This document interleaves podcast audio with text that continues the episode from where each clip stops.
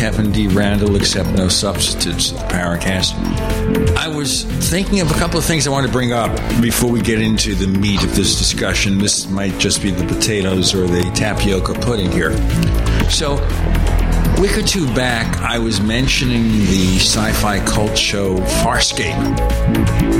That, course, it ended after four seasons with a big cliffhanger, and then the following year they came out with a two part miniseries, Farscape The Peacekeeper Wars. Now, I had been watching Farscape on Amazon Prime, and I made a mistake saying that The Peacekeeper Wars was not available free as the main show. It was available if you bought the download. That's not true. It turns out episodes 23 and 24 of season 4 include the Peacekeeper Wars that resolve the story. Does anyone care? I certainly don't. Okay. Uh, I think it's all fun and interesting, but I've never seen that series, and I keep meaning to, but it's just one I've never gotten around to check out. Well, it made cult favorites of Ben Browder and Claudia Black. But the thing here is if anyone cares. I was going to say they they were in. Oh, that's part of the uh, Stargate universe, right? They were in Stargate SG One for the final two seasons. Yes. Because Richard Dean Anderson decided to cut back on the show and give up his starring role primarily to bring up his young daughter. That's a serious story. So they brought in Ben Browder and Claudia Black because they had finished the run on Farscape. And they had a built in fan base. Oh, okay. More science fiction that I didn't really need to know, I guess. And then you mentioned, of course, something about the fact that you live in Iowa, which we mentioned, of course, is where Captain Kirk is from in Star Trek. And then you mentioned something, shall we say, anomalous. A scene I, I really, in the J.J. Abrams Kelvin reboot of Star Trek from 2000. I was going to say that J.J. Abrams, J.J. I'm an idiot Abrams, who knew nothing about Star Trek apparently, doesn't understand it at all, has a scene where Kirk, as a young kid, has stolen a Corvette and he drives it off a cliff in Iowa. And I was saying there's no place in Iowa that looks like that. Not to mention the fact that they recruit him out of a bar and he's going to get through Starfleet Academy in three years. I'm thinking, yeah, it's an academy, you dummy. It's not like a college where you can kind of load up your units and, and graduate early, that kind of thing. There was all kinds of things wrong with that whole Star Trek nonsense. But Kevin, it's a different universe. It's not this universe. it's we have this entire Star Trek universe that we've built up over decades and then they bring in JJ, I'm an a- idiot Abrams, to screw the whole thing up. He doesn't understand the dynamics between Kirk and Spock and the other people. The military stuff they do on it is completely wrong, but I digress. I shouldn't go yeah, into that. No, it's, you know, I have to agree with everything you're saying, but you know what? I love Star Trek anyway. It's I, and I really enjoyed the movie, even though you know I, I I get what you're saying, but I still went to see it and I still liked it. You know something? I was watching it the other day. It's available free with commercials on Amazon Prime. And I wanted to see what I thought about it. And I still had the same somewhat negative reactions, although I like the film. The other one is to show the size of the enterprise. They are constantly running in the scenes back and forth. Look how big the enterprise is. We have a big budget now because we're spending 200 million on this movie or something like that and therefore they had this procession of scenes that made no sense. Now, in terms of the casting, I thought it was pretty good, except that Zachary Quinto, who's a really good actor, I don't think he caught Spock. And you know that because you see the Spock Prime character played by Leonard Nimoy, and then you look at the way he approaches the role. And then you look at Zachary Quinto and you see the difference. I don't have to describe it. Well, if you want to talk about the ship, the thing that bothers me about the ships, and I watched that that idiotic um, thing on CBS, Star with the the new Star Trek, whatever the hell it was, Star Trek Discovery. Yes, because uh, it turns up on demand. I could watch the whole first season for free. I didn't have to pay for CBS Prime or whatever the hell they call it. And it's now Paramount Plus. Whatever. Anyhow, what bothered me about this, you've got a starship, you've got to fill it with oxygen. You've got all this space that they waste. They have the, the huge quarters for these low ranking people. The hallways are just enormous. The plots are idiotic. And the first thing they do is the main character, she commits uh, assault on the captain and mutiny. And of course, they try her and court martial her. I'm thinking, great, that's the way it should be. And the next thing you know, at the end of the show, she's back in her position or a better position and everything else. I'm thinking, if I was a crew, I'd be gone. I'd quit. You're going to bring this idiot back? I'm out of here. Well, remember, too, a lot of the people working with Star Trek are part of the J.J. Abrams bad robot crew. You know, if you look at the names of the people that Abrams had in some of his shows, in terms of his staff, Alias and Lost, and you think, wait a minute, these are the people who are now running Star Trek, which is that problem. I do think, though, that Gregory Peck's grandson, Ethan Peck, is a pretty decent young Spock. The, the thing that bothers me about this, if, if you know anything about the military organizations, and they clearly do not, um, if you've assaulted your captain and committed mutiny, you're going to end up in jail, period, end of discussion. And there's nothing you can do to redeem yourself, and yet she does redeem herself and becomes back in the good graces and reinstated. So what does that tell you? Well, I can I can commit mutiny, I can punch out an officer I disagree with, and there's basically no consequence. We'll just continue on. Well, look at the Captain Kirk character in the Star Trek reboot. Let's get to something totally different, okay? You guys brought it up. I was just sitting here in all the comfort of Iowa, and you went to Kirk immediately. Well, just think, though, that during the Corvette scene, the guy who was screaming about how James Kirk is handling his Corvette was played by Wil Wheaton, Wesley Crusher from Star Trek Next Generation. So I think that's the only role he's had since that show went off. I'm no, he sure. was in The Big Bang Theory. Okay. As Wesley Crusher. Uh, I mean, I'm not sorry. It's Wil Wheaton as Wil Wheaton, and there was a big fight between him and Sheldon because Sheldon had gone to a convention to get Wil Wheaton's signature, and it didn't happen or something. So Wil Wheaton became his mortal enemy. So Wil Wheaton shows up in the Big Bang Theory periodically. Well, that's Perfect. exciting. If I ever watch that show, I have no interest in that show. And now all the people who watch The Big Bang Theory, who are fans of it, will now scream at me. But then they can just join the club. Let's talk about the UFO, flying saucer, UAP, UAO business. That's, you know, some of the acronyms used for flying saucer. Okay. I remember UAO from APRO from the 50s and 60s. They decided not to call them UFO. And now, of course, we have UAP. So we can't have UFO anymore. Therefore, we have UAP. Well, wait a minute. Who's dictating we can't have UFO anymore? I don't know. I'm they you, are. Kevin. Uh, I'm like, what?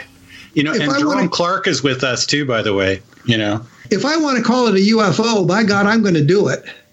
I'll call it a fly. How about a flying saucer, folks? Let's go back to flying saucer. Hey, I think Stan Friedman, Don Schmidt, and I started years ago using the term flying saucer when we meant alien spacecraft as opposed to UFO, which could be an alien spacecraft or something else. And I'm all for that as well. Let's go back to flying saucer. You know what? Let's do a poll at the Paracast forum. Would you prefer to go back to flying saucer? Ah, Kevin D. Randle is joining us this week, as you see heck of a lot to talk about and not just sci-fi trivia although that's fun. We could do that for hours with gene and with randall. You're in. The paracast.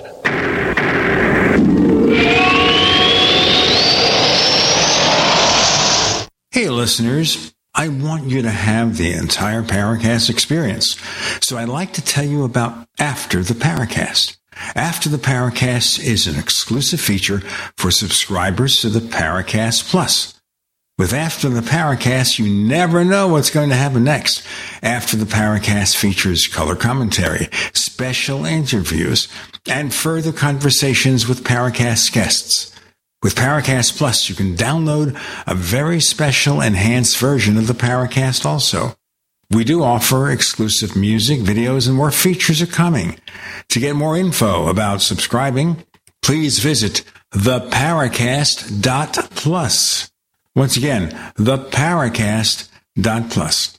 Prices are just $1.50 a week, less than a cup of coffee at your local convenience store. Check out theparacast.plus to learn more about Paracast Plus. If there's a sudden disaster and you can't get to the grocery store, or they're all out of food, what would you do?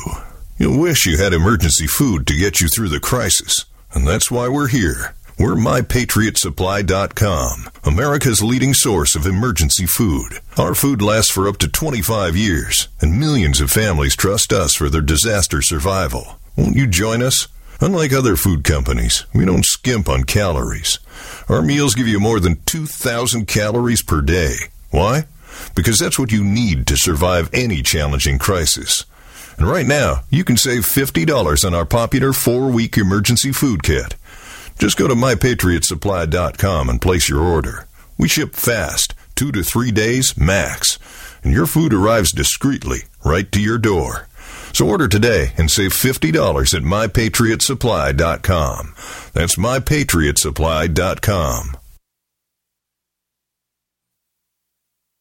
Anytime, any place, anywhere. Radio remains the most intimate of all forms of media. At home, at work, in the car, on smartphones. Over 90% of consumers still listen to radio every week. That makes choosing radio as a place to advertise your business one of the best decisions you can make. Email advertise at gcnlive.com and partner up with an experienced GCN representative. Advertise at gcnlive.com. Easy, affordable, effective. I am a non attorney spokesperson representing a team of lawyers who've helped people that have been injured or wronged. Have you been diagnosed with cancer? Are you one of the millions who have taken Zantac or other generic versions of this popular drug to help treat stomach issues? Then pay close attention to this message. The FDA said it detected low levels of a probable cancer causing chemical known as NDMA in Zantac and other generic forms of this popular drug. They've banned sales and even removed it from the market. If you've been diagnosed with cancer and you've taken Zantac or a generic equivalent, call the legal helpline now. You could receive a free cash award and have your medical expenses covered. And there's no upfront cost to you. They only get paid if you win. So please call now. 800 998 7173. 800 998 7173. 800 998 7173. That's 800 998 7173. Have you ever thought about turning your Glock, XD family, or 1911 handgun into a semi automatic carbine? It only takes about 30 seconds. The MechTech Carbine Upper is classified as an accessory and can be delivered right to your doorstep with no FFL or background check required. It's the world's most versatile pistol accessory. Build your custom upper today. Simply go to handgunconversion.com. That's handgunconversion.com. We'd like to hear from you. If you have a comment or question about the Paracast, send it to news at theparacast.com. That's news at theparacast.com. And don't forget to visit our famous Paracast community forums at forum.theparacast.com. So we have two Randalls here. We have the guy with Randall as his middle name and the guy with Randall as his last name. But then we've had shows with two Chris's, so it gets to be more confusing. Let's get into a couple of columns you wrote at a different perspective, Kevin. But that takes us to this series of articles that started with the New York Times in 2017. And then the other day, I saw this rather long article in the inimitable style of New Yorker magazine called How the Pentagon Started Taking UFOs Seriously. But then the beginning of the article, I don't know if you read it fully, Kevin, they start talking about Stephen Greer and his disclosure project. So I don't know what to think. Well, the first thing we could say is the Pentagon originally took flying saucers, UFOs, seriously back in the 1940s. They're very serious about, about it. They didn't know what they were dealing with. They didn't know what was going on, and they were worried about what it meant to, Uh, I guess, the sovereignty of the United States if we have these things flying around our airspace and we can't do anything about it. So they were very serious about it until they realized that there was no imminent threat. And then they moved to another arena uh, uh, until we get into 1952 when we have the Washington National sightings, the sightings over Washington, D.C. on two consecutive uh, Saturday nights, which ended up with the Robertson panel deciding there's nothing to it, there's no national security is- issue. And then the Pentagon began making fun of flying saucers and people who believed in them because, of course, as we know, everybody who sees a UFO, a flying saucer, is probably drunk, wearing bib overalls, and has three teeth. Only three teeth? What about four teeth? Right? So wait a minute, wait a minute. If you don't wear overalls and have four teeth, you're wrong. The implication is you're not well educated. I know that. The real point is if you look at the data, the better cases are those with the people who are highly educated and they get a good look at the object, but that was not the direction they wanted to go. So we had this long period where the Pentagon was serious about UFOs, then they weren't serious about UFOs, and then he concocted the, the uh, Condon Committee to get rid of UFOs. And now we're back to where the Pentagon is taking UFOs seriously, or apparently taking them seriously, but I think it's all Condon 2.0 or taking like what we started with taking UAP seriously. And really are we talking about the same thing? Is some vague phenomena off in the distance that nobody really knows what it is the same as an alien craft off your starboard wing? If you take a look at what's going on now the navy has released a number of videos. And I did it on my blog, an article about this, where a guy had attached a, his cell phone to a night vision device and he was able to come up with the same kind of videos that the Navy released. And when the Navy says, well, these videos are authentic, they're not saying they're alien spacecraft. They're saying that these are videos taken by Navy personnel and we're releasing them. They're not saying anything about what it shows or what it purports to show. It's just that these are things that are in our, our possession. It's not quite the same thing, and people just mis- misread that all the time. They don't look at the nuances, and, and, and that's kind of a problem we have throughout all of society now where you don't look at the nuances, you look at a statement and then you react to that statement, not thinking that there is a nuance to it that you may not understand or you have not grasped at this point. And that's where we are, I think, with this UAP thing. They're saying, well, here's these videos that are authentic, and people say, ah, Navy is admitting there are flying saucers. No, they're admitting that we have these anomalous objects that were captured by Navy personnel, but it doesn't mean the same thing as some people think it does. And, and what I'm saying when I say it's Condon 2.0, we've got a situation where they're releasing this information, and pretty soon they're going to jerk the rug out from underneath us and say, well, we've discovered what these things are, and it doesn't have anything to do with alien spacecraft. And then we have taken steps backwards into the, um, the dark ages of ufology. Well, when you question anyone concerned with the government, for this Pentagon UAP task force, their primary goal is not to look for spaceships, it's to see whether the objects photographed and seen represent a threat to national security. So it could be drones or aircraft from Russia, China, Iran, or somewhere. It doesn't have to be spaceships. Off world is not an issue, although we see hints from former Senator Harry Reid that he is somewhat focused in that direction. But but again, you look at what Harry Reid has said. He says, "Well, I think they've done this. I think we have this," but he hasn't seen any of it himself. You see the alien debris, and he said no. Now he's a former Senate Majority Leader. You think he'd have some access to intelligence. But what interests me more in terms of statements from government officials is not what a now retired politician is saying. It is, if we go back, comments that say this should be investigated from two former CIA directors, Woolsey and Brennan. And where that come from? Well, what I'm saying, who cares? Because we go back into the 1960s and we had congressmen calling for investigation of UFOs, and finally Congress investigated UFOs for an entire day. Uh, there's been calls for congressional investigations and government oversight of this for literally decades. And one of the reasons for the Condon Committee was end that kind of discussion by saying, well, we've had scientists look at this and they've discovered there's no uh, national security issue, which turns out to be completely and totally bogus because the Condon Committee knew better. They were told to find out whether or not to say positive things about the Air Force investigation and that there would be some, nothing of a scientific value to continue the investigation. All the things that the Condon Committee did, all of the things that are completely bogus because you do not do science by consensus. And there were UFO sightings, and I say UFO as opposed to flying saucers here. Uh, one of the sightings was identified as a natural phenomenon so rare it had never been seen before or since. And I'm thinking then there's something of scientific value to study this very rare natural phenomenon uh, when they said, well, there's no national security issue, one of their investigators actually ran up against national security when he was looking into the Belt, Montana sightings of 1967. And that involves Malmstrom Air Force Base, where the flight of missiles were shut down by an outside influence.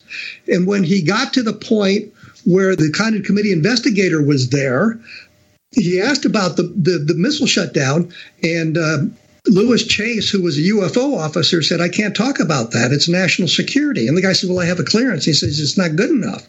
So they bumped right up against national security in a UFO sighting. And they said, Well, there's no national security implication. The national security implication is, in fact, that an outside force was able to disable an entire flight of ballistic missiles.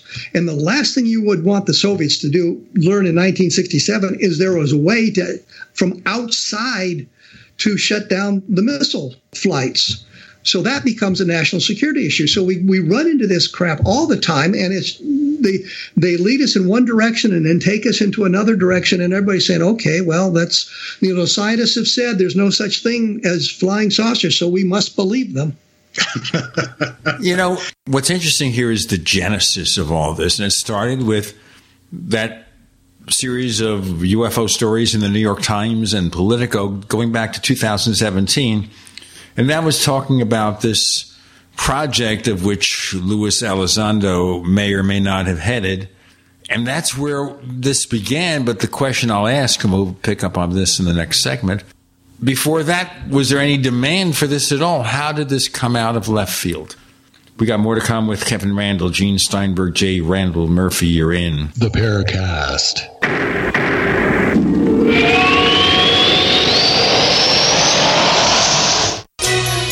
Thank you for listening to GCN. Visit GCNlive.com today. Do the letters IRS give you anxiety? I'm Dan Pilla. I've defended people from the IRS for more than 40 years. My book, How to Get Tax Amnesty, created the tax resolution industry and is responsible for helping hundreds of thousands of people. It can help you too. If you're a non-filer or facing IRS enforcement right now, your case is unique. You need real help, not cookie cutter advice. My clients get my personal attention. Buy my book at danpilla.com and get a free consultation directly with me. That's danpilla.com. Let's start solving your tax problem right now. Silver has always been nature's very own antibiotic, and only one system allows you to generate an endless supply of natural silver solutions. Silverlungs.com. You'll find no wild claims or pseudoscience, just a lifetime of nano-sized pure silver solutions. The Silver Lungs generator allows you to make your own, so stop paying for silver solutions. The unique lung delivery system targets respiratory infections where other silver solutions simply cannot reach. See the Silver Lungs generator and lung delivery system at silverlungs.com. That's silverlungs.com.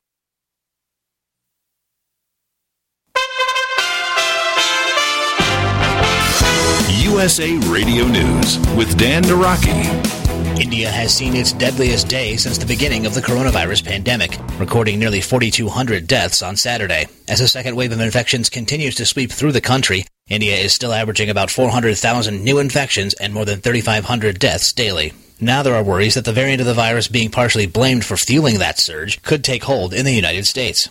But Andy Slavitt says there's reason to be confident in the available vaccine's ability to control that strain. The White House's senior advisor for the COVID response tells CNN that he's expecting data in the near future to show the vaccine's ability to protect against this new variant. It looks like uh, we're going to get very good levels of protection from our current vaccines. I think we'll see that confirmed over the coming week. But Americans should expect that if they're not vaccinated, um, they're going to be more exposed. If they are vaccinated, I think they can look at these variants and, and there's going to be very good levels of protection so far. You're listening to USA Radio News.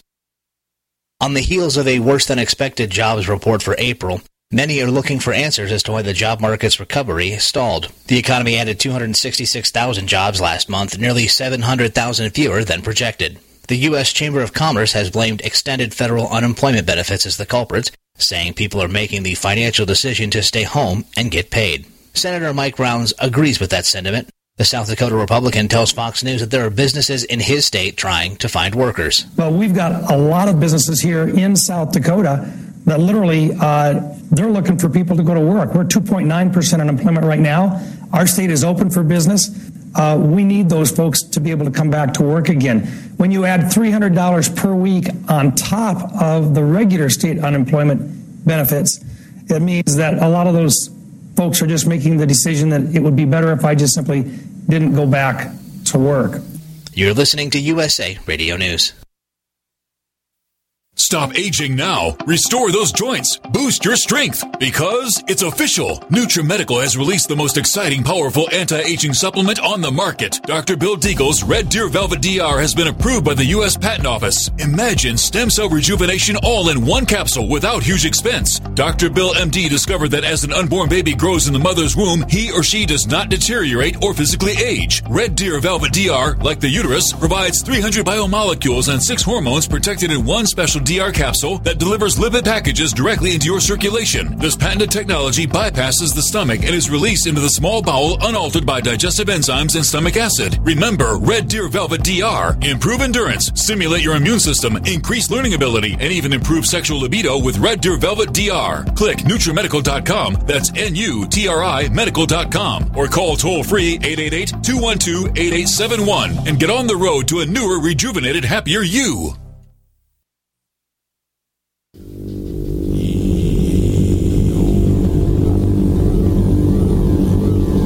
This is Jacques Vallée. You're listening to the Paracast, the gold standard of paranormal radio.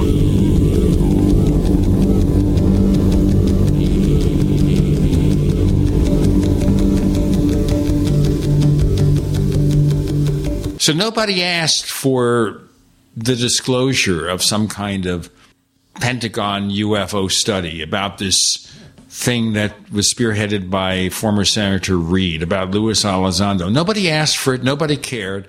And suddenly, out of left field, here it is in the New York Times. And suddenly, we have all this that has risen from that.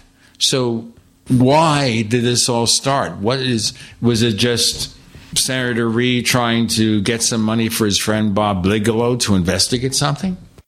If I understand the history correctly, it seems that Bigelow Aerospace, is that the name of his corporation that's doing space research?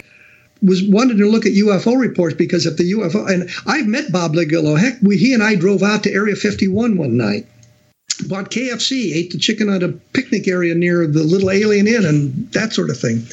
So I think that he had an interest in the UFOs, and his idea or his interest may have been that they seemed not to be flying in the conventional sense, meaning using aerodynamics to fly, but they have another system of propulsion. And if he could figure out that system of propulsion, then that moves him ahead in the aerospace industry.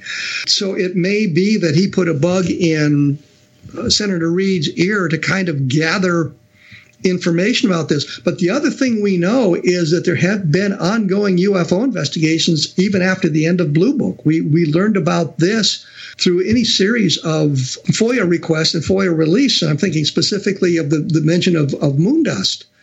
And that had a definite UFO component to it. And once that code name was compromised, we're told that the project is properly classified and they're not going to release any more information about it. And so it was compromised in 1985. In 1995, in the mid 1990s, we had the Air Force investigating the Roswell case again, which indicates an interest in UFOs that is ongoing. So there have been these sorts of things going on. Then suddenly we learn in 2005, I think it was, they started another project with a funding of $22 million to look into UFO studies. And I think they were looking for evidences or hints of the propulsion systems, how the propulsion systems work. And I can think of a number of ways of attempting to do that, especially if you can analyze the light being emitted by the UFOs. And it's not incandescent light, but it's something that is generated by the propulsion systems, which is something that we could discuss all day, I suppose, or looking at the electromagnetic effects, which is suggestive of some kind of a propulsion system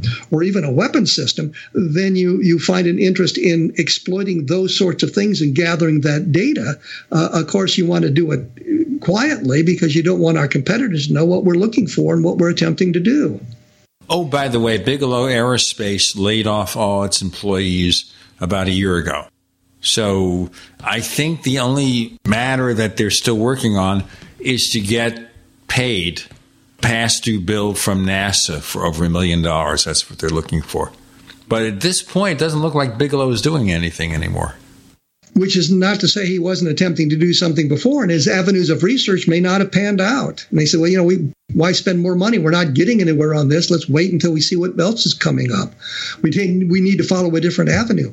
When I was doing uh, UFOs in the deep state, I was looking at all these kinds of things behind the scenes manipulation of the government and how it affects the UFO phenomenon. And it all comes down to power and retaining power and that sort of thing. So we're looking at the UFO phenomenon from that point of view, and that suggests a technology that is superior to anything that we have. And that might have been one of the reasons for kind of looking into this stuff to see if there was any kind of ongoing or imminent threat from the flying saucers. Well, this, of course, is possibly part of the issue here is except for some instances there like Malmstrom and all that we don't see any indication that UFOs or whatever you want to call them represent any threats. We know about Malmstrom because it leaked out into the public arena through the Belt Montana sightings. But what else? Well, and and Robert Hastings has done a book about everything that was going on with the the atomic strike forces around the country, the the atomic bases, and how they have been persistently surveyed by flying saucers. And we can take a look at Rendlesham Forest and the reaction to military to that. From what I understand in my conversations with Jim Penniston and John Burroughs and Charles Halt, is everybody involved in the sightings there were subjected to some kind of hypnotic and chemical regressions to gather more information about what they had seen or maybe to inhibit their memories of what they had seen and what they had done. Halt is the only one that says he was not subjected to that sort of thing. John Burroughs said that the sightings actually preceded those three days in uh, December of 1980, and, and there were subsequent sightings later on as well, suggesting an ongoing event there. But the point simply is we know about part of it, but we don't know about all of it. And I think that we look at all of that sort of thing and the hints that we have been getting from uh, people released from military service and people who are involved in some of these things, we're learning that there's a lot more going on in the realm of the UFO, the flying saucer, than we've been led to believe. And the government is keeping a lot of it close to the vest. And that may be some of the reasons that, that Bigelow Aerospace and Harry Reid designed this program to see what they could learn about UFOs.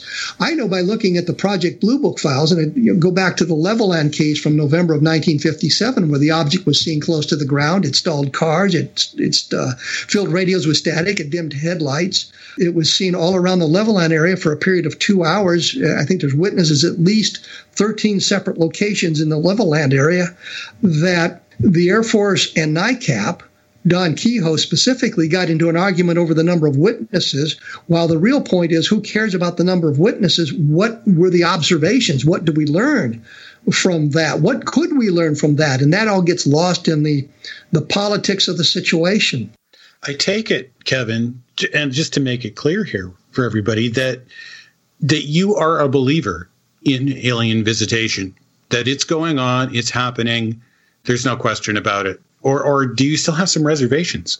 I have reservations because we on the outside um, don't have the ultimate proof. We have some very good circumstantial evidence. We have some interesting uh, direct evidence, meaning landing traces. Um, we have the radar cases, we have photographs, we have those sorts of things. We have interesting, interesting uh, witness testimonies, multiple witness testimonies. We have all of that sort of thing, but we don't have the ultimate, the ultimate piece that proves that we're being visited by aliens. I understand the distances of interstellar flight, and I say that interstellar flight to our technology, our science is impossible. We can't do it. We can envision some dare I say, Star Trekian. Uh, science fiction ways of doing it, wormholes for uh, those of you who like Stargate SG1, uh, the warp factor for Star Trek, uh, ways of defeating the uh, distances between stars. But we don't know how to do it yet. And and so I look at that and I'm worried about that and I can envision a, a, a, future where we've defeated those problems, just as we defeated other problems. Well, man was never meant to fly, and now um, the the sky is filled with metallic birds. Um, you know that sort of thing, and so our as our science progresses, we get better at that stuff. But I look at it from that point of view, and I say about Roswell, for example, there I, I know of no terrestrial explanation that explains Roswell. Is that sufficient to take us to the extraterrestrial? And for some people, it is. I would like one more piece, one a little bit more. My bias is toward alien visitation, but I still have doubts in the back of my mind. Now, I'm going to ask you about this particular thing because we are going to have a break in a moment. Books like, for example, from Nick Redfern, suggesting that Rendlesham, for example, even Roswell, all were due to some kind of government based experimentation, not on visitations by ET or trips through stargates or whatever. So let's talk about that for a little bit and see whether there can be some kind of interesting but still terrestrial explanation with Kevin D. Randle, Gene Steinberg, J. Randall Murphy. You're in the Paracast.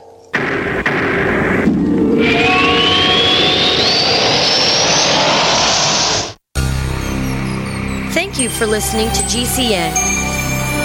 Visit GCNlive.com today.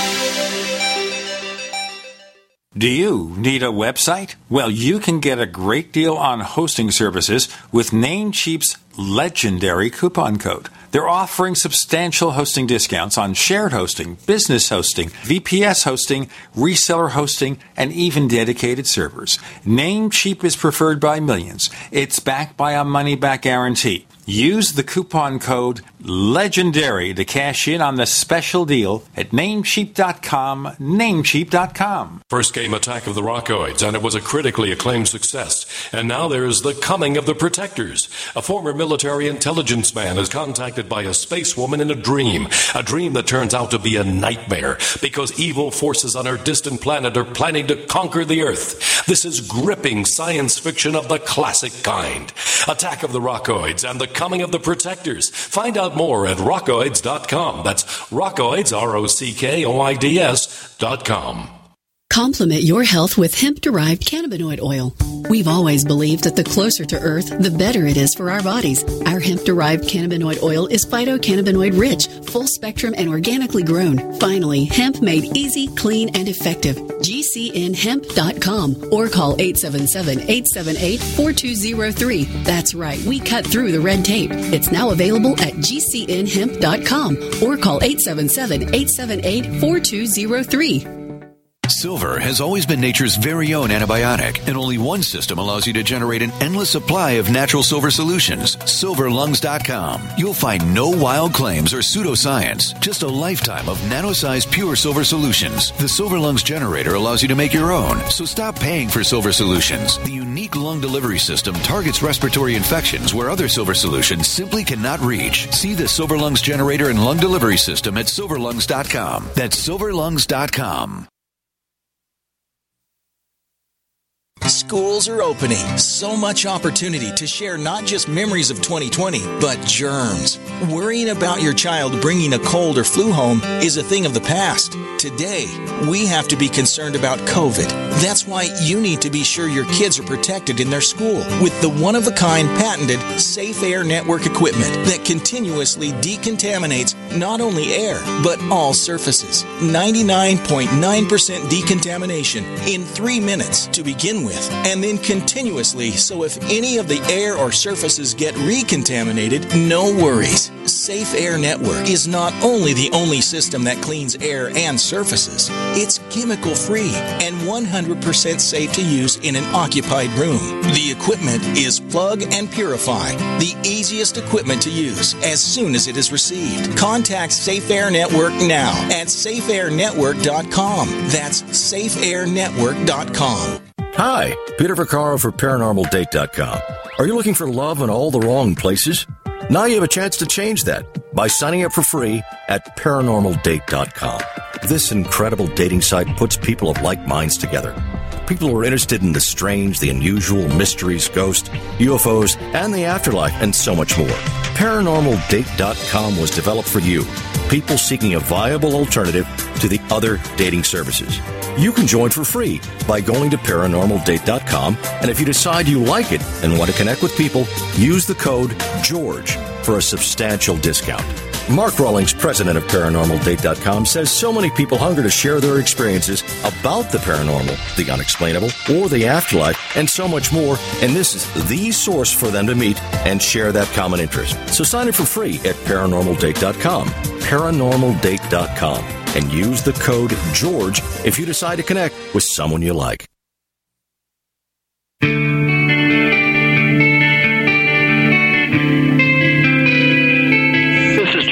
Clark, author of the UFO Encyclopedia and other books. You're listening to the Paracast.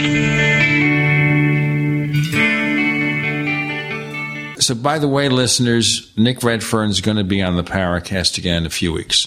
And we'll get into more of that later. With Kevin D. Randle, question here is Nick has suggested as an alternative explanation government experimentation, Roswell, Rendlesham, things like that. Kevin, what do you think? I would align with him a little bit on Rendlesham Forest because that has all the elements of a government experiment, experiment, including the chemical regressions, the hypnotic regressions, and some of the things that, that were done. Roswell, his explanation, to my way of thinking, and I, I, he and I have debated this or discussed this. I don't accept his explanation for Roswell being some kind of a government experiment. When we were doing a, the massive investigation in Roswell, and I say we, I'm thinking of Don Schmitt and later Tom Carey as well. We spent a lot of time at White Sands Missile Range, for example, talking to them about their experimentation, what was going on. We looked into Operation Paperclip, which was the idea of bringing the uh, German scientists from World War II to the United States to work on our rocketry program, which I have to say this because it's historically it's important that the Germans got a lot of their rocketry information from Robert Goddard, who coincidentally had a laboratory in Roswell, New Mexico, and now they end up back in that area. But there was nothing in the records, no hints of anything in the records that would suggest some kind of an experiment gone awry, that, that we used Japanese prisoners of war in some kind of a um, experiment that went wrong. And I know uh, Nick had done a lot of research into, I think it was Unit 738, which was a Japanese program during the Second World War, was experimentation that was maybe not as scientifically ethical as some other experimentation could be. And I really don't want to get into that because we can look at the United States history where there's an awful lot of unethical scientific experimentation as well in the past.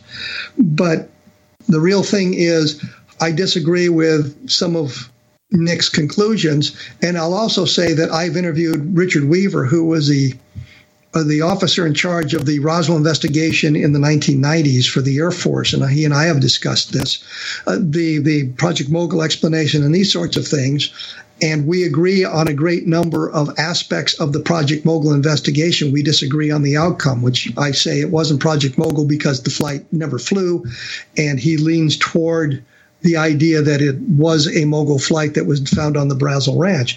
So I think Nick and I are kind of in that same category with some of the things that he writes about that I don't follow it all the way to his conclusions, and I'm sure there's things that I've written that he of mine that he does not follow all the way to, to my conclusions. And and the best example would be I lean toward the extraterrestrial for Roswell. He leans toward some kind of a governmental experimentation as the explanation for Roswell. Neither of which, by the way, embraces Project Mogul.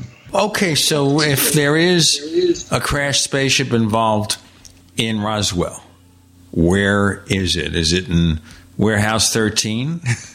or that warehouse like the one in Raiders of the Lost Ark where it's just filled with dust because nobody has the guts or the interest or the ability to see what happened?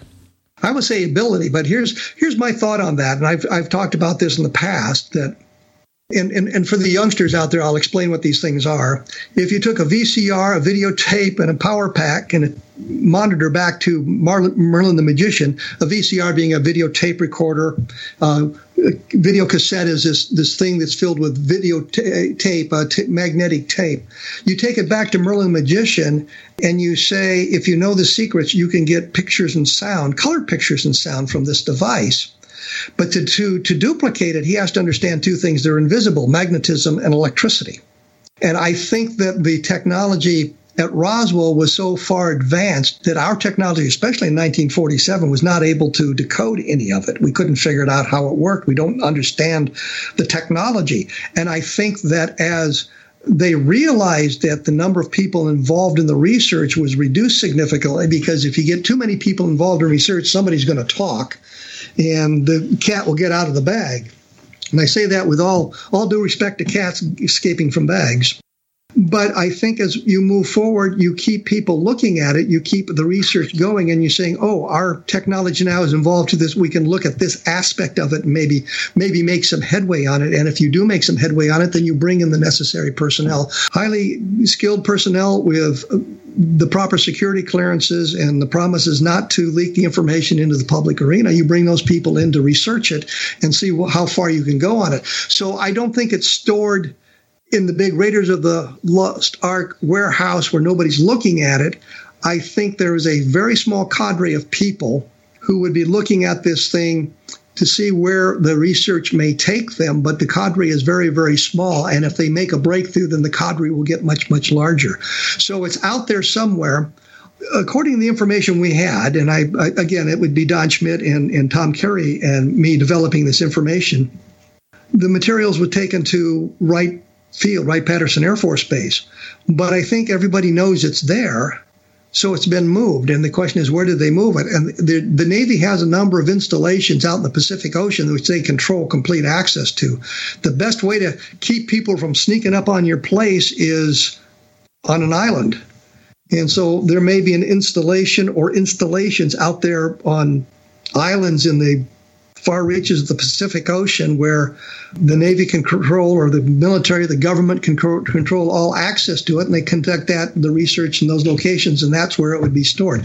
That's my belief. On the other hand, if we want to go to Edgar Allan Poe, we can say, well, everybody knows it went to Wright Field, Wright Patterson Air Force Base, ergo it's not there anymore because they would have moved it. So the best thing to do is leave it right there at Wright Patterson Air Force Base because everybody knows it's been moved.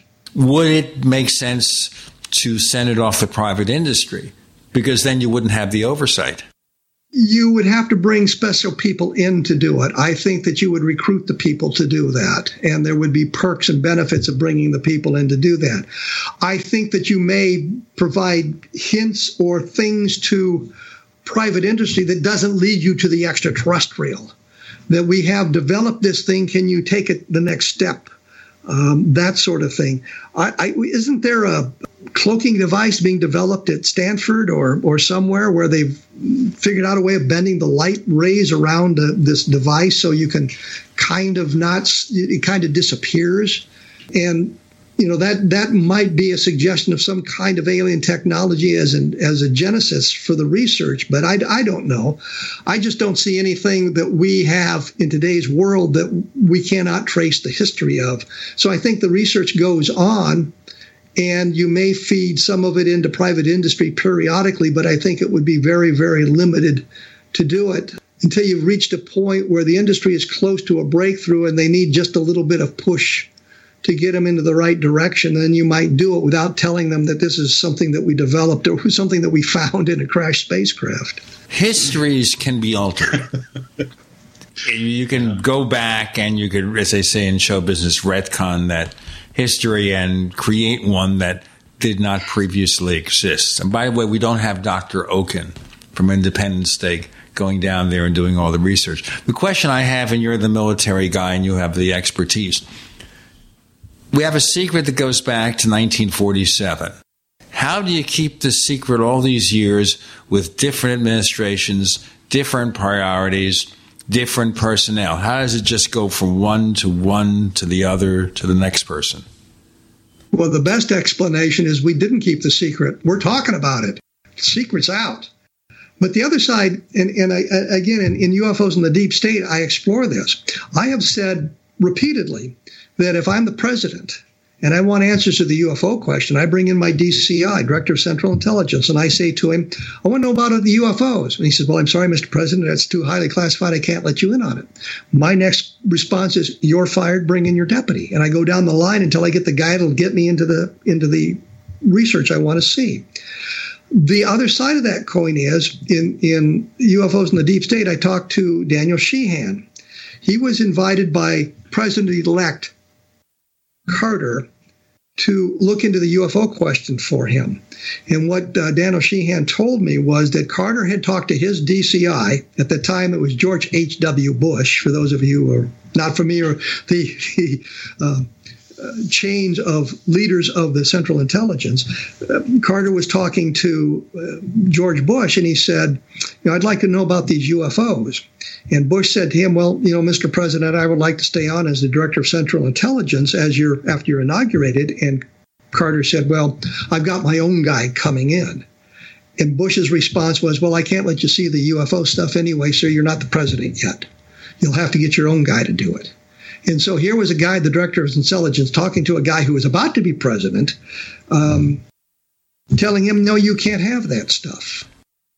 We have other stuff to present to you. More to come. Kevin, Randall, Gene, you're in. The Paracast.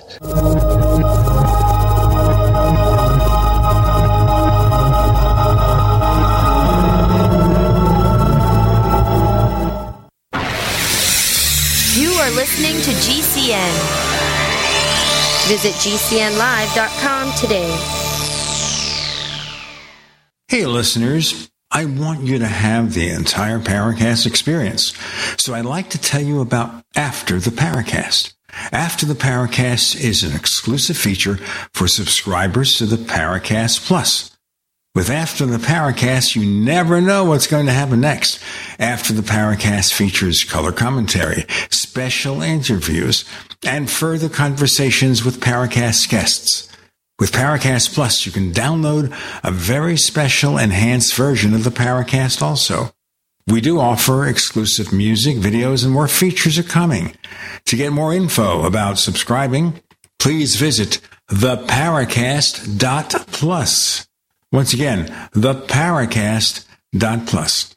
Prices are just $1.50 a week, less than a cup of coffee at your local convenience store. Check out theparacast.plus to learn more about Paracast Plus.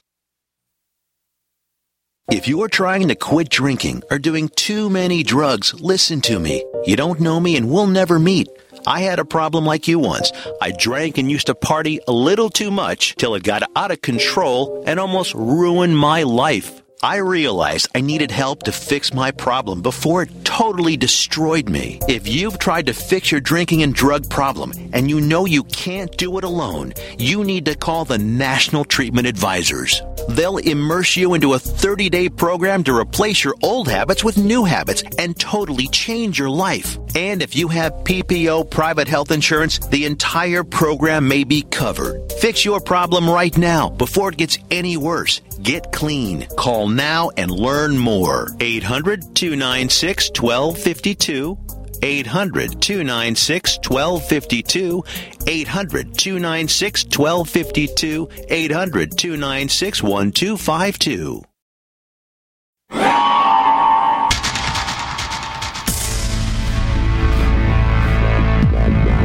Welcome back to the Paracast, the gold standard of paranormal radio. And now, here's Gene Steinberg. Ah, the political mystery. So, did Pappy Bush know what was going on here all the time? Kevin Randle? Let's return to Daniel Sheehan and his problem. He wanted to discover the UFOs, and he's working with President Carter. Well, then Carter becomes president, so now, now he talks about how he got to see the secret, the classified Project Blue Book files, and there was stuff in there that hinted the photographs of the crash discs and things like that that Daniel Sheehan saw himself, based on his research with Carter. So the question becomes, why didn't Carter tell anybody about this? Because Sheehan now has that information, and Carter is in the position to get that information. And again, I'm thinking I'm the president president, I say to my director of Central Intelligence, give me the UFO stuff. And the guy says to me, well, you know, it's farmed out. The, the, the, there's a lot of pieces out there from a lot of different agencies. We're going to have to gather the information and give it to you. We'll gather the information and get it to you. And somehow that information never gets gathered never gets presented to the president because other things become more important. There are other aspects of running the country that suddenly take precedent over finding out about flying saucers, for example. And I think that's one of the ways of going. But if you're looking at that, I would think the idea of, of, of the deep state is that we have this shadow government and the people in that shadow government in the appointed positions the cabinet positions, uh, the, the high level governmental positions are the same people from administration to administration to administration. And you look at who President Biden has appointed to his cabinet, they're guys from, and I shouldn't say guys, but, but men and women from, from the Obama administration, from the Clinton administration, from the Bush administration that are moving back into those positions after President Trump got rid of some of those people. Now they're moving back into it. So they're now back in control of the of the information. And there are other people who would have been involved who didn't lose their jobs when Trump came in, but kept the jobs now, and they're moving up as well. So the deep state is manipulating the information that way, and it's all about retaining their power. So when we look at this stuff, there's way to prevent the president from getting to it without saying, no, Mr. President, you can't see that information. You do not have the proper clearances or it does, it's not important. You can claim to be writing we're gathering the data and we'll get it to you we're going to supposedly in june have this big massive report and i will bet you donuts to dollars that the government is going to come out in redacted forms to the public.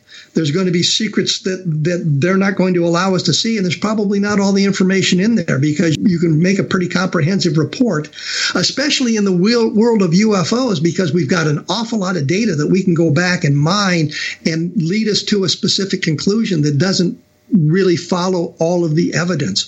So I don't have great hopes for this report coming out, but there's ways of concealing the data by those who re- remain in the government for administration to administration to administration, and they understand the importance of retaining the secrecy of that information because it helps them retain their power.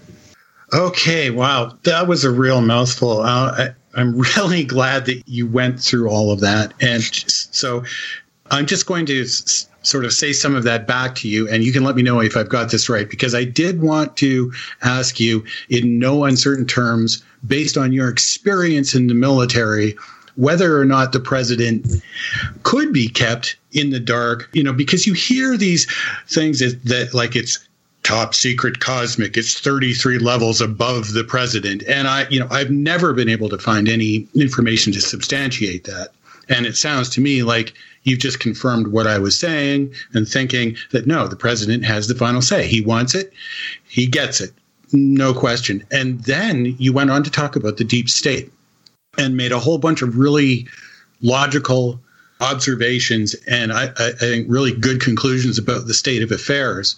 And, and so what we're talking about here is gatekeepers essentially in high level government positions who use various strategies to keep the secret over time. There was a marvelous book written by a guy named John Barron called Operation Solo. Back in the 1930s, there was a couple of guys, Morris Childs was one of them, who were rabid communists. They believed in the communist way of life. They thought communism was the the wave of the future. It was the way we should we should live. It was a, a wonderful utopian society that could be created. They became disillusioned. I say they. Uh, Morris Childs and his brother were both both involved in this. Operation Solo was Morris Childs turned. He became a mole, if you will, for the FBI. It was run out of the New York office of the FBI. When President Kennedy was assassinated, Morris Childs happened to be in Moscow. And he's in the room with the Soviet leadership as they're learning that the that President Kennedy had been assassinated. And what they didn't know is he could speak Russian. He didn't want them to know he could speak Russian. So he was listening to their conversations. And this is what I, I learned in the book, which I thought was fascinating. They were concerned that the U.S. government would blame the Soviet Union for the assassination of the president when they didn't have a hand in it. But the point simply is this was an operation that was run out of the FBI office. The president of the United States didn't know about it. There's very few people who knew about it, including much of the leadership of the FBI, didn't know about this operation where these guys were suddenly turned and they were stealing information from the Soviets and, and bringing it back to the United States. So that when President Kennedy challenged the Soviet Union during the Cuban Missile Crisis, President Kennedy knew about the sorry state of the Soviet uh, ballistic missile force because Morris Childs had learned about that and, and, fed that information into the FBI. So his standing up to the Soviet Union at that point wasn't quite as dangerous as it would have seemed given given what was going on in 1963. When Nixon resigned and Ford became president, uh, he had was going to be meeting with the um, leadership of the Soviet Union, and he was very worried about this meeting, and so he was brought into the secret. Apparently, President Nixon didn't know about it, and subsequent presidents didn't know about this operation until Morris Childs retired from his service and, and eventually died, and then the story could come out because there could be no retribution by the uh, I guess, the Russians by the time he died. But the point simply is here was something going on at a very high level, and the president and much of the governmental leadership didn't know what was going on. It was being run by, I don't want to say low level FBI guys, but, but guys who are out in the field offices as opposed to in the offices in Washington D.C. running this running this spy operation on the Soviet Union. So the point simply is, yeah, these things can be kept secret. Uh, they're kept secret as long as they need to be kept secret. And we have the same people, the same thing going on here with UFOs that there is this information that is being kept secret. We get an awful lot of of clutter, of noise from um, the outside about what is going on with UFOs and what is not going on. And part of that noise was the Robertson panel in 53 and the Condon Committee in 1969. That was part of the noise. Look at the Blue Book files. If you go through the Blue Book files, which are available online now for the most part, uh, and read the files of the cases and look at the conclusions drawn by the investigators and how the media accepted those conclusions, you realize that we've been led down the primrose path on that. We'll go back to Levelland as an example. If you look at the Project Blue Book files, I believe the explanation says it's ball lightning. In, 19, in 1957, yeah, right. in 1957, the idea of ball lightning was still uh, being debated by science. We now know the ball lightning is a very short lived phenomenon. It's very small, like 18 to 24 inches in diameter. When you see it, you don't see it manifesting itself for a two hour period in a very localized area in an object that's hundreds of feet um, in size and stalling car engines. Oh yeah, okay, yeah, we know that all, all of that, and and that's absolutely true. And uh, but you know, just get back to getting back to impressing this point upon people because we still hear it out there. There's a big difference between well, if they don't ask, don't tell, and if the president wants it, he gets it, right? Like it, okay, secrets are kept from the president. We know that. Annie Jacobsen wrote about that with respect to the Oxcart project as well. But if the president wants it and he says or she says, go get it, is anybody entitled to say no? Before we have an answer, we have these answers for you. With Kevin Randle, Gene Steinberg, Jay Randall Murphy, you're in the Paracast.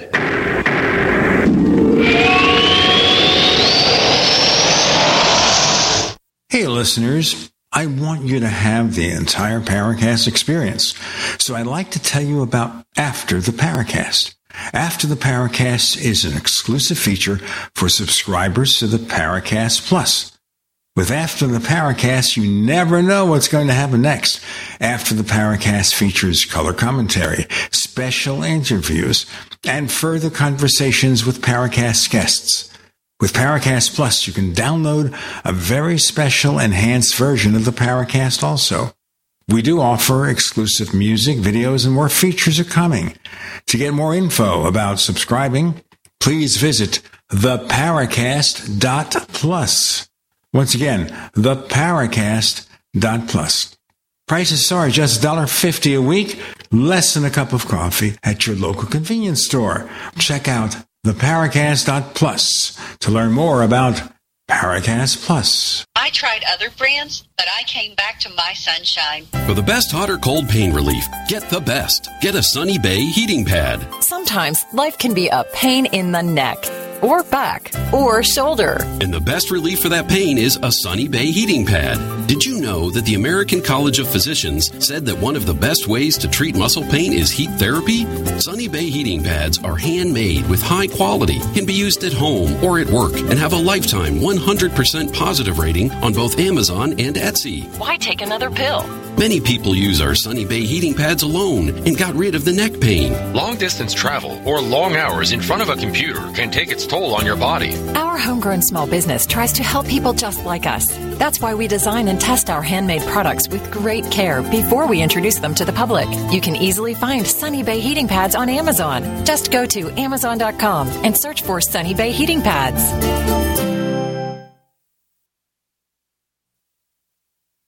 Do you want to give you and your loved ones premium nutrition right now?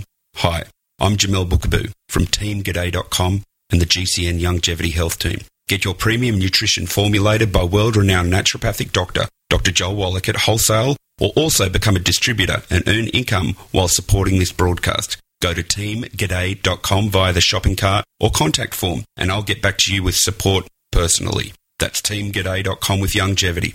Teamg'day.com. For over 20 years, Extendovite has been helping people. Here is a testimonial from Amazon.com. Glad I found this product. I am 51 years old and started getting headaches a couple of times a week. I went to the doctor and my blood pressure was a little high at around 150 over 95. I found out about Extendovite and I ordered some to try it. Immediately, I felt better and it lowered my blood pressure and my headaches went away almost instant. I have been taking it now for about four months, and I am so glad I found this product. You won't be disappointed. Extendovite is only $69.95 for a two month supply. To order, call 1 877 928 8822 or visit heartdrop.com. That's H E A R T D R O P.com. Extend your life with Extendovite. Has your body ever gone low blood sugar, feeling weak, shaky, knowing you better eat something fast? We all know high blood sugar can lead to many metabolic problems. At GCNteam.com, we have a healthy blood sugar pack focusing on the structure and function of stable blood sugar. Find us at GCNteam.com or call 877 878 4203. Nothing feels worse than unstable blood sugar. Call 877 878 4203. That's 877 878 4203. We'd like to hear from you. If you have a comment or question about the Paracast, send it to news at theparacast.com. That's news at theparacast.com. And don't forget to visit our famous Paracast community forums at forum.theparacast.com. So Randall asked Kevin the question here, which is if the president says, I want it, is there any way they can avoid that? And I'm thinking more in terms of somebody who's been That a was a government insider question. for 100 years here, like Joe Biden. Now, he was in the Senate. He worked with intelligence for years. He was vice president. He's now president. How could you keep it from him? Uh, look, Joe, there's a ball of light over there. Distract him. I mean, that's a very, very comical way of saying it. But, but the question that was asked was, can the can they say no to the president? And, and then you change it to, can they avoid answering the question? Yeah, two totally different questions for and sure. I think they can't say no, but they can avoid answering the question, which amounts to the same thing. So that's that's the thing. You know, I distract the attention. We've got to make a comprehensive report, Mr. President, so you understand this. And various agencies are involved. Let us assemble the data, and we'll get you a proper briefing. And somehow right. that proper briefing never gets done because other things intervene. And with the Carter administration, for example, you can take a look at the the hostage crisis in Iran. With with the Bush administration, meaning George W. Bush as opposed to H. W. Bush, you had airplanes flying into the towers and distracted everything. If if if, if George W. Bush even wanted to know about UFOs, but there's always ways of distracting the president and other things that come up that become a crisis that has to okay. be managed. All right. Okay, got that. So now here's another a question too. And it goes back to when we were talking about, well, interstellar travel and, and the possibility of that and the challenges. Yes, they are great challenges. But there have been studies done even back in the 60s with Project Orion, and there's another one being undertaken now by the Breakthrough Starshot people. Talk about sending small probes off to Proxima Centauri that could get there well within a person's lifetime. Uh, so, I mean, it's not like it's an impossibility, but it is a really challenging endeavor, probably even for spacefaring civilizations, I would say. They'd have to be like pretty up there to be able to do it. So, we have guys like Greer who say, Obviously, any civilization capable of routine interstellar travel could terminate our civilization in a nanosecond if that was their intent, right? But wait a minute, when we're talking about distances, the supply chain of launching a military invasion on another planet just seems to be like, okay, just getting here is hard enough. You know, unless they had some planet killing weapon, which there really doesn't seem to be any evidence that that's the case, I don't think it would be that easy. What do you think? If you're a spacefaring race and you want to destroy the Earth, all you got to do is throw rocks at it. And by that, I mean just move a couple of asteroids into into collision course with the Earth, and we have massive uh, destruction. You don't need to have a long supply chain, and we can't get up to, de- to, up up into space to to defeat them at this point. But the problem, you know, you say, well, we've launched probes into interstellar space, and we actually have. It's taken 50 years for it to get out into interstellar space. The problem you have, Proxima Centauri is what 4.1 light years away. Yeah, so to get that. there in four years, you've got to travel at the speed of light but you have to get up to the speed of light and you have to decelerate when you get to the other end. How much time does that add to your space flight? What are you using for fuel? You certainly can't use a chemical rocket uh, you've got to have some way of refueling the craft, you know. And if you're traveling at half the speed of light, then it's going to take you eight years to get there. And if you're traveling at a quarter of the speed of light, what is 16 years to get there? And then you've got to make the return.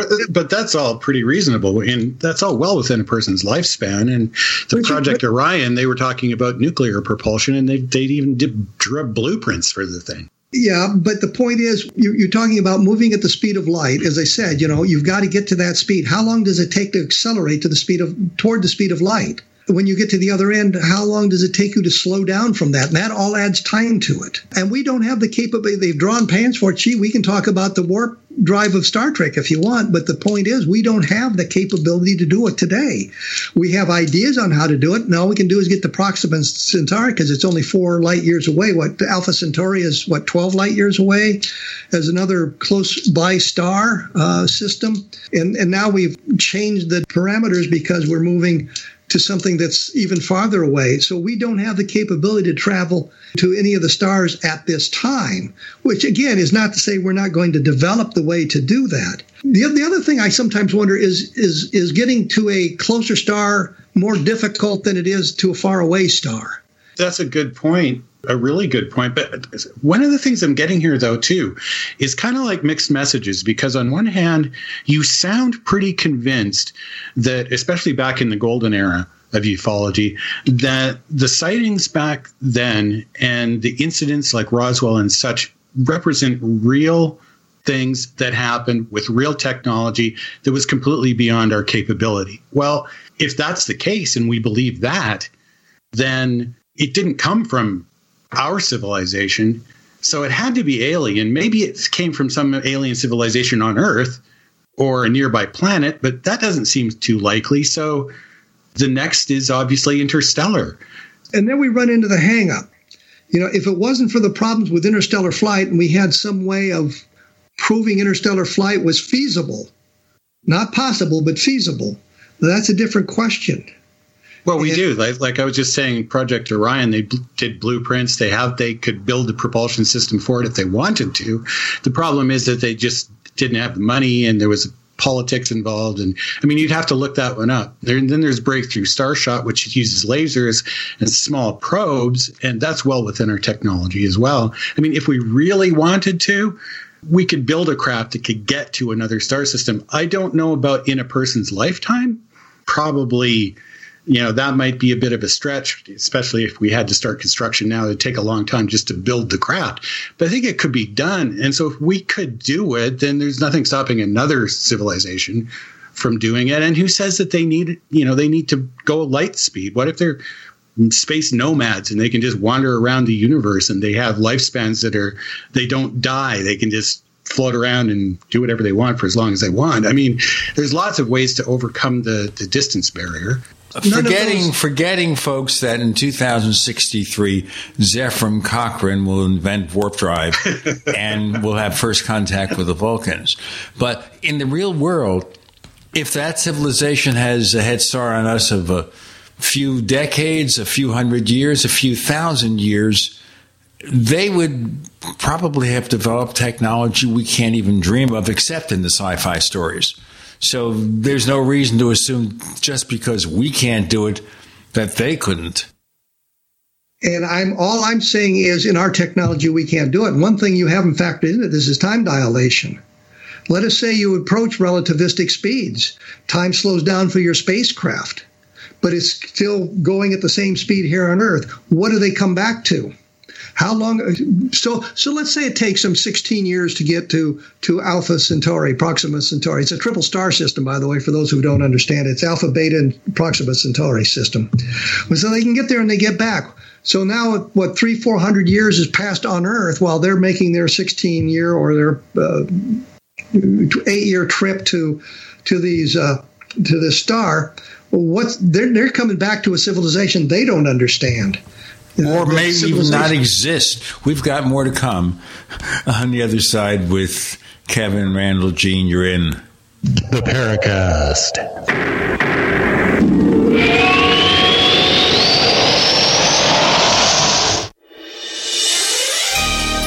Thank you for listening to GCN. Be sure to visit GCNlive.com today. Complement your health with hemp derived cannabinoid oil. We've always believed that the closer to Earth, the better it is for our bodies. Our hemp derived cannabinoid oil is phytocannabinoid rich, full spectrum, and organically grown. Finally, hemp made easy, clean, and effective. GCNhemp.com or call 877 878 4203. That's right, we cut through the red tape. It's now available at GCNhemp.com or call 877 878 4203. Silver has always been nature's very own antibiotic, and only one system allows you to generate an endless supply of natural silver solutions. SilverLungs.com. You'll find no wild claims or pseudoscience, just a lifetime of nano-sized pure silver solutions. The Silver Lungs generator allows you to make your own, so stop paying for silver solutions. The unique lung delivery system targets respiratory infections where other silver solutions simply cannot reach. See the Silver Lungs generator and lung delivery system at SilverLungs.com. That's SilverLungs.com.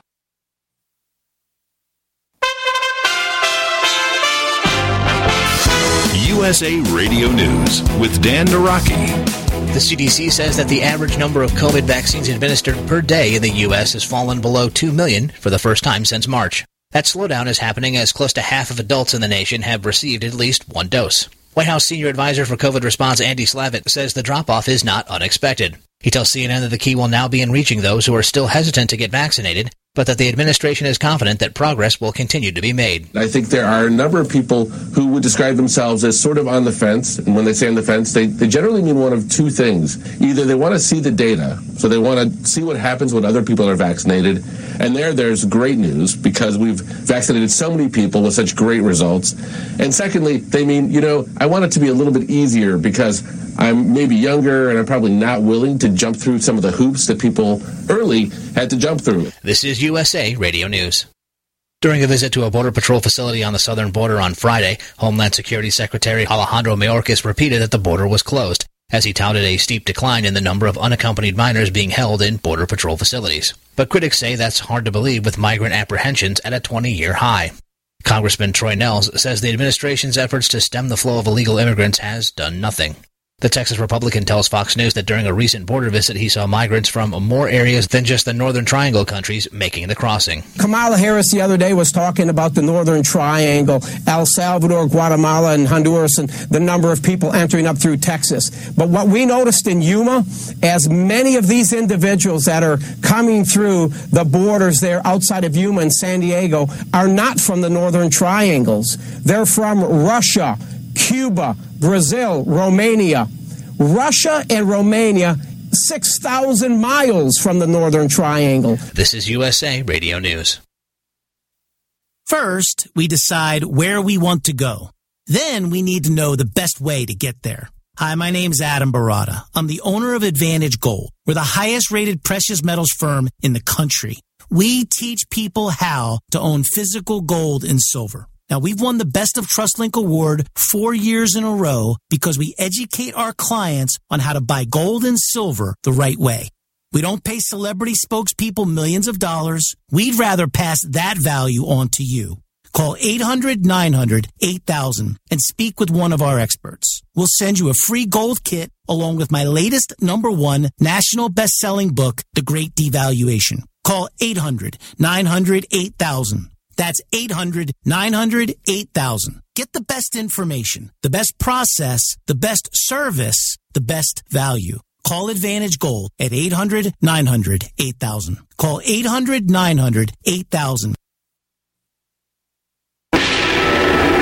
This is me, the Merciless. You are listening to the Paracast, the gold standard of paranormal radio, exactly according to my plan. There may be nobody here to even recognize them. And if there is a civilization, they may be so primitive compared to what's going on that they be looked at in a way that, well, these are these old codgers from the 21st century. Really, let's just put them in a cage or something. well, there is that. There was another. There was a science fiction story done a number of years ago where they sent out a space probe, and it took them, you know, a decade or two to get to their destination, moving toward relativistic speeds. And when they got there, uh, there were already humans on the planet. And the gag was they were they were from Earth. We just developed better ways of traveling, so they'd by, they'd passed the uh, the original probe up Oh, before yeah. they could reach their destination. Assuming, for example, that what we're doing now with looking into warp drive, now advance that 50 years, 100 years, 200 years, as you say, we may send that first craft, man craft, to another star system. And as you say, by the time they get there, that technology will have supplanted what they've done and they'll just be latecomers. Yeah, they didn't get there in time. You know, I think it's entirely possible that that I mean, assuming that we don't destroy ourselves or that there isn't some natural disaster like you spoke of earlier, Kevin, where you know we get hit by a giant asteroid or something, that we will develop that technology and it will be so good that we will be able to go out and get the Voyager probe if we want. Well, didn't Captain Kirk already do that? Right. You know, well, well, yeah, kind of. It sort of came back to us a little bit modified in that movie, uh, but uh, and, and, and, and thank God that they it saw Kirk as its creator, so it listened to him. Creator Kirk. But I mean, we're talking theoretically, theoretical Right. physics, and I'm not sure that any of us really have a background to intelligently discuss that, other than at the very, very elemental levels. you know, I know that you've looked into it. I mean, anyone who's interested in ufology has to take into account these possibilities. And it seems to me that a lot of the people that I talk to, yourself included, you know, we're not really stupid people. We're pretty good at, at figuring things out and using our brains. So, no, we might not be nuclear physicists, but we don't have to be.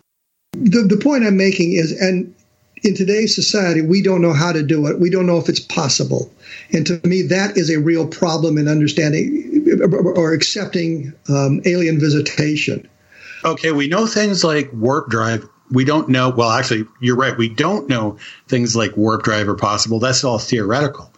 But we do know it's possible to build spacecraft and fly them around slowly.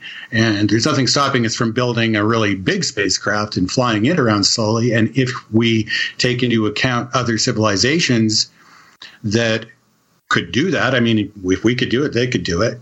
And if, it, if getting here doesn't matter, you know, get how long it takes to get here really doesn't matter to them because they live for hundreds of thousands of years anyhow. Then uh, what what is implausible about that? There's they don't have to live for a long time. They could simply have multiple generations. Or they could use some kind of mechanism. Let's go back to Forbidden Planet or other concepts of this where they are put in some kind of suspended animation. Yeah. It, our technology would allow us to do it today. Sure. Uh, I did a book, uh, a science fiction novel, a number of years ago about a generation ship, and the idea was they launch it from our solar system to colonize another planet.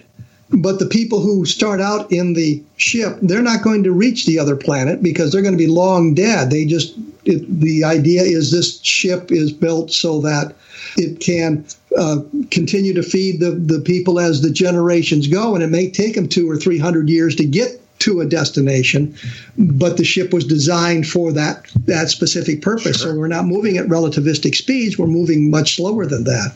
So, yeah, and if we're just talking about within, you know, the, our local or you know a local area, maybe within 50 light years, there's you know possibility of quite a few planets, but yeah, and so so this takes me back to you know if we believe that this stuff is going on, and uh, you know I find it hard not to believe that this stuff is going on when you talk to so many people who've experienced it firsthand, and you do the kind of research, especially the kind of research that you've done. I mean, mine has been very casual compared to yours.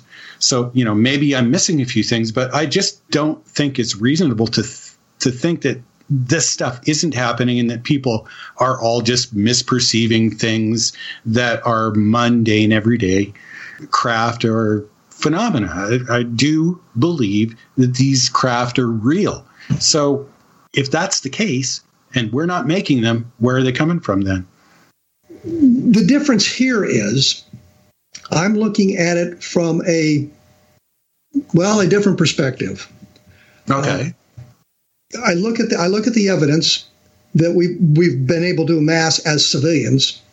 I don't know what the government may be have hidden away, but looking at that, you know, I, I see all of that sort of thing. There's some very interesting photographs. There's landing traces. There's interaction with the environment. There's multiple chains of evidence leading us to these conclusions that there's something going on that seems to be extraterrestrial. For me, I set the bar a little bit higher to I would like something more concrete to say, yes, definitely they're here. I will concede the point that it appears we're being vi- visited by aliens. I have no. I have no qualms about conceding that point. The evidence seems to take us in that direction. And I can see the manipulation of the information by various agencies to lead us to a different conclusion. I get that as well. I'm just saying to to be 100% positive we need i need i need something a little bit more.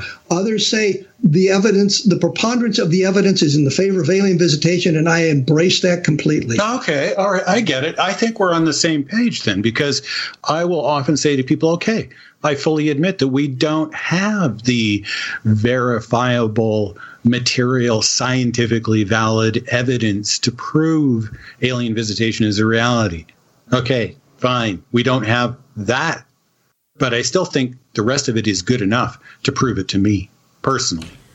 Now, the thing. I would wonder Like here you, too is to we talk here, me, guys. We're talking here in a very U.S. centric kind of approach. Of course, Randall's in Canada, but even then, and we have to realize here, whatever we're doing and whatever we know inside the government, there are players out there elsewhere in the world who have their own priorities and may find it important or necessary to reveal things that we don't want to reveal.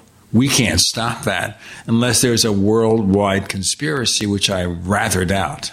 What do you think, Kevin? we get back to the deep state then And what, what is the purpose of the deep state? To retain power. And you're going to have the same motivation in all these various countries in the world. So, how do I retain power? If I present the evidence that aliens are visiting it, does that enhance my position? Does that that is increase my power, or does that harm me in some fashion? And so it's all about personal motivation or individual motivation. And it may be, uh, uh, again, a very, very American centric point of view. But what if the only real UFO crash was Roswell in 1947? We're in possession of the actual proof. And the other countries don't have, they have some of the evidence, but they don't have that final bit of evidence, that, that, that concrete bit of evidence. In um, a number of years ago, the Australians, and I say decades ago, were looking at um, the work of Don Keyhoe, suggesting that, that UFOs were alien spacecraft. And the Australian Air Force approached the American Air Force and asked about that. And what the American Air Force did was run down Keyhoe. Well, you know, he's a clown. You can't believe anything he says. He doesn't know what he's talking about. But here's the truth. And the Australian Air Force said, okay, thank you very much. And they said, yeah, there's nothing to it. We have something to this. You'll find out as you listen to it. Gene, Kevin, Randall, you're in. The Paracast.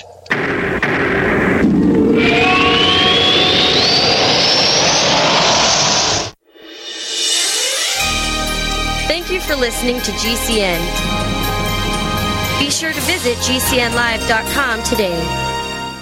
Do you need a website? Well, you can get a great deal on hosting services with Namecheap's legendary coupon code. They're offering substantial hosting discounts on shared hosting, business hosting, VPS hosting, reseller hosting, and even dedicated servers. Namecheap is preferred by millions. It's backed by a money back guarantee. Use the coupon code LEGENDARY to cash in on the special deal at namecheap.com, namecheap.com. First came Attack of the Rockoids, and it was a critically acclaimed success. And now there's The Coming of the Protectors. A former military intelligence man is contacted by a space woman in a dream, a dream that turns out to be a nightmare because evil forces on her distant planet are planning to conquer the Earth. This is gripping science fiction of the classic kind. Attack of the Rockoids and The Coming of the Protectors. Find out more at rockoids.com. That's rockoids, R O C K O I D S.com. Do you want to give you and your loved ones premium nutrition right now?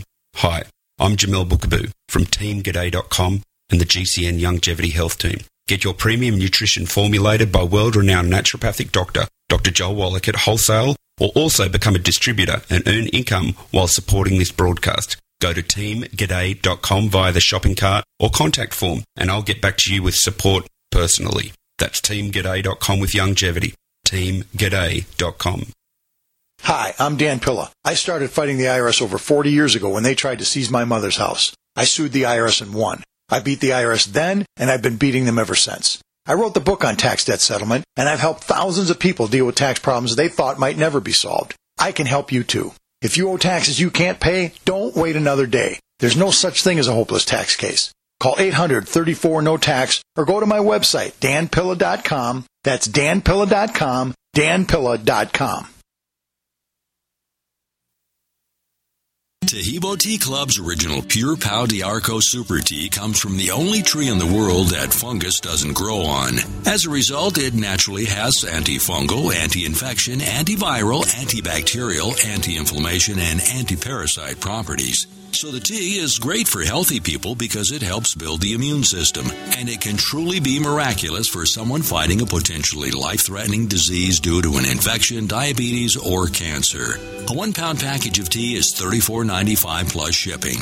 To order, please visit shopsupertea.com. That's shop, S-H-O-P, super, S-U-P-E-R, T-T-E-A dot com. So the complete website is shopsupertea.com or call us at 818-984-6100 Monday through Saturday, 9 to 5 California time. That's shopsupertea.com at 818-984-6100.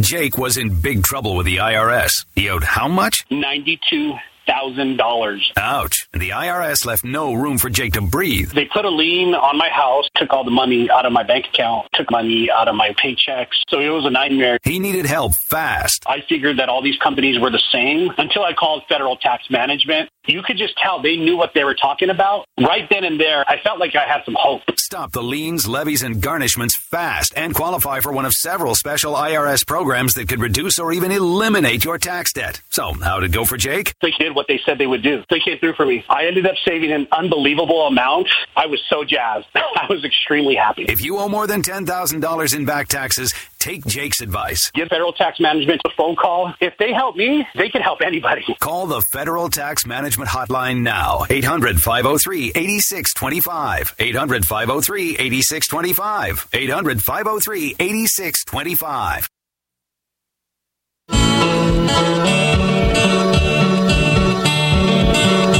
This is Micah Hanks of the Gralien Report, and you're listening to the Paracast, the gold standard of paranormal radio.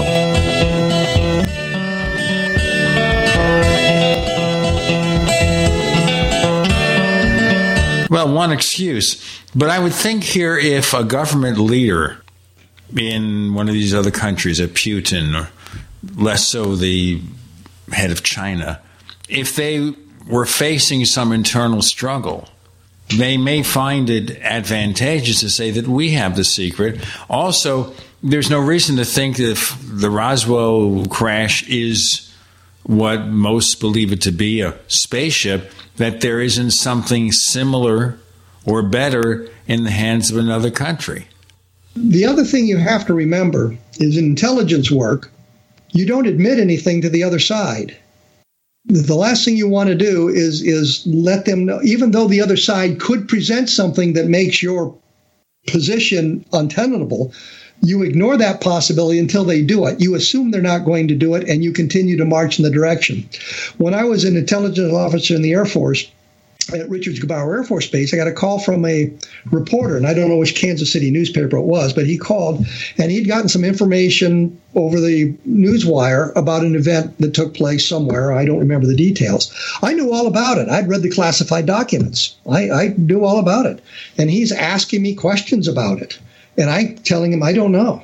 I have no idea what you're talking about. And he's yelling at me for being stupid and a lousy intelligence officer. And I'm thinking, yeah, the last thing I want to do is say, yes, I know about this because now I've just confirmed the information for him, regardless of how much I've said. I've confirmed that information. And he goes, you know, a source at Richards Gebaur, an intelligence officer at Richards Gebaur said this is all true. Well, that didn't happen because I just denied everything. And I think that's part of what's going on here is that is in the interest of each of these government agencies.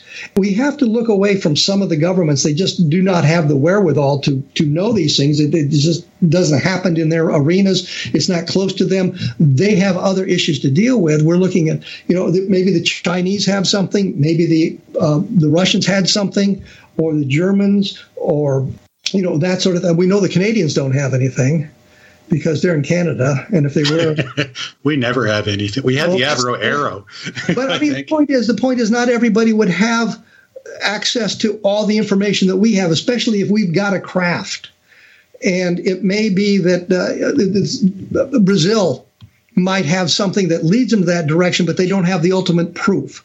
And so we're relying on the fact that we have the ultimate information.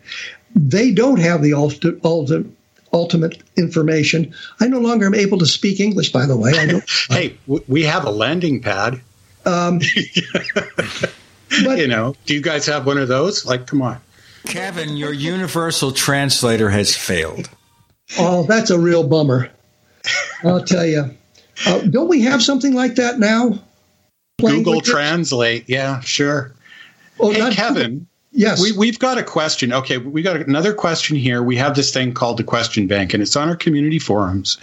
And once in a while, uh, people still post questions in there. And uh, when Rusty Shackelford saw that you were coming on the show, he wanted to ask. I think Kevin spent a good deal of time researching MJ12 documents, so I'd be interested to know who he thinks created them and why.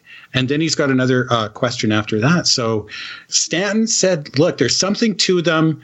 All right, most of them are fake, but you know, he still stuck to his guns about that. Like, there's something to them there. This this isn't just wasn't just you know some guy that that decided to pull a prank on us. What do you think? I think it was just some guy decided to pull a prank on us. No, I did a I did a book. How did I know you were going to go? I did a book. I did a book called Case MJ12. I updated it a couple of years ago to bring in new information. I think it's pretty clear that Bill Moore and Richard Doty came up with this whole idea.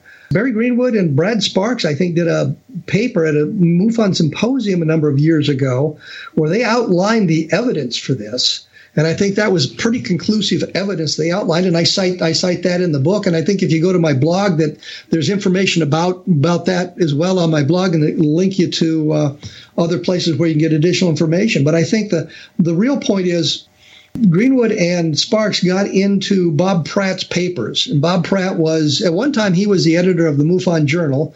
Uh, he was a reporter for the National Enquirer who did the UFO stuff. He was very interested in UFOs. He'd done a lot of work. He and um, Bill Moore sat down in 1980 to write a book about a Air Force Office of Special Intelligence, uh, a special investigation guy who gets on to the secret of UFOs and um, and the committee that they were he was chasing was MJ12 or something like this. But the book never went anywhere. It didn't do anything. It never got finished. And when the MJ12 stuff broke, Pratt went back to Bill Moore and says, "You know, maybe we ought to dust off our manuscript because you know talks about this this sort of thing." There's no evidence of MJ12 that we can find in any documentation that isn't questioned the um, idea that the person who created these documents um, had to have some kind of inside knowledge is untrue. All you needed was an access to some some documentation that you could manipulate and you could alter to make it look like MJ12 was something. And, and Bill Moore admitted to, to uh, retyping a document that mentioned MJ12, admitted it to um, Dick Hall, uh, that sort of thing. There, here's the other thing. Here's the other thing I forgot, and, and, this is the important, really important part. Bill Moore had gone to a number of people, uh, Stan Friedman being one of them, a couple of other people. Uh, uh Brad Sparks may have been one of them as well, and said that he was thinking of creating a Roswell-like document because he'd come up against a brick wall and he couldn't take the investigation any further than he had, which showed a real lack of imagination in the investigative process. But he was going to create a fake document and leak it into the public arena and then say to these guys, well, you know, it, the information is out, so you might as well tell me about it. Right, and shake the tree and see what falls out. Yeah, and lo and behold, pretty soon, uh, Bill Moore's got an MJ12 document. This is really odd. In fact, it was Stan Friedman who told me that. And later on, I talked to Friedman about it, and he said, No, I never said anything like that. And I said, I was sitting there in the room when you told me about it. well, yeah. so do you think Stan was then just sort of like a pawn in the game? Because, I mean, he, he talks about actually making plans to go visit the Arc National Archives in person and going there and and then finding some of his information there. So, you know, what was it? These people knew he was going there, decided that they'd get he there first, plant the documents for Stan to he find. Didn't find. He didn't find any documents in the National Archives. Well, he writes about it in his book. But what? No, the person who found it was Bill Moore. No, he writes Not about it himself, like he went there. Like, but uh, well, yes, he went there. I went there. Right, that's and not so the point. The point is when he went to do the research, the only document he could find was the Cutler Twining memo, which had been, but but Bill Moore had already been there, and it was clear that Bill Moore planted that in yeah. National okay. Archives. All right. Anything Stan did find, it was planted, and these guys are just sort of pulled one over on him. Is or do you think he was a willing participant? What did Stan find? I'd have to go back and, and get my reference books. You know, I don't have that specific he, he was relying he was relying on Bill Moore to find right. this stuff. So when he talks about finding stuff in the National Archives, it's Bill Moore who found it. He found it in there with uh, uh, Sheehan. What's his face? Um, what bothers uh, me about Stan, and you know, I don't like to speak ill of the dead. I liked him. He was a fun guy to talk to. We had him on the show a number of times.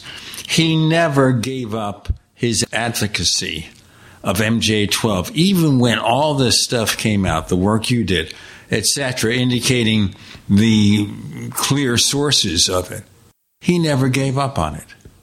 Well, it was the same way with Gerald Anderson. We proved Gerald Anderson lied repeatedly about his involvement on the plains of San Augustine. And Right, Stan, yeah. And, and and Stan finally they put a note in um, the MUFON Journal. Uh, uh, Don Berliner and Stan Friedman did about repudiating the Anderson testimony. Later, Stan Friedman still saying, "Well, Gerald knew something." No, Gerald didn't know anything. He lied about his involvement in the Navy being a Navy SEAL. He forged documents. He lied about being in uh, uh, Winfred Buskirk, Buskirk's, uh, yeah, Buskirk, uh, um, anthropology class at the Albuquerque High School. My God, we put him in the same classroom, and not. And, and Anderson did I know it wasn't me? Stan knew that. Stan knew that because I have a letter from from Buskirk who said that he that uh, Stan had talked to the same people at the Albuquerque High School I did, and they told me that that um, Anderson had taken the anthropology class, Buskirk's anthropology class in the fall semester, and he took French in the spring semester. Stan knew that. Knew that we'd put him in the same classroom, and he still said, "Well, Anderson, Anderson was telling the truth." No, Anderson was making this stuff up. He forged documents, for God's sakes. Oh, okay, so okay, re- that's really great, and we can come on. We could go on with that a little bit more. But Rusty's got another question here too. And have we got time for this, Gene, or should we do it after the break? Or Let's do it after the break, okay? We have Okay. one more question, and this, you know, relates to a similar thing, and I have something I want to bring up from an article from the debrief, which will be quite relevant. We have Kevin Randle, Gene Steinberg, and the one and only J. Randall Murphy. You're in. The Paracast.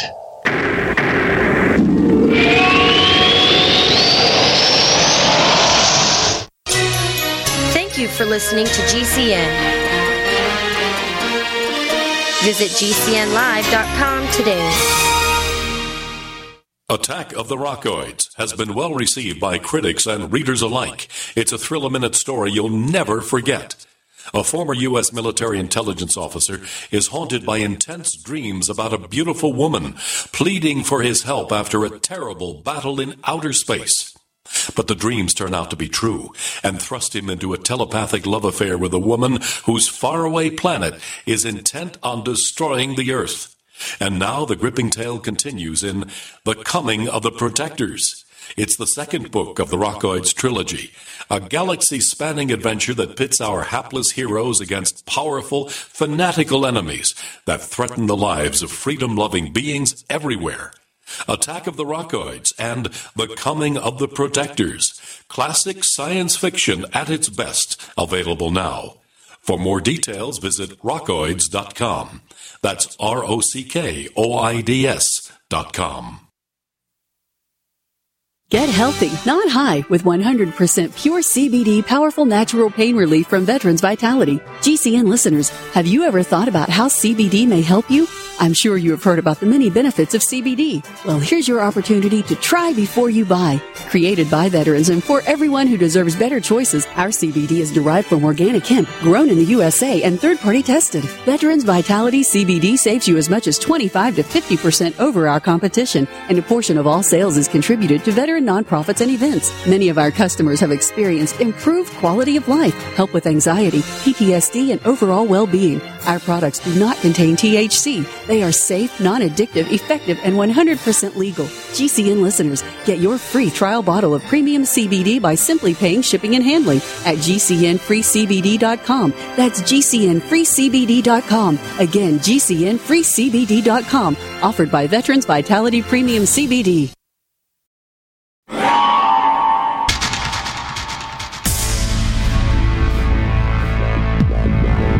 Welcome back to the Paracast, the gold standard of paranormal radio. And now, here's Gene Steinberg.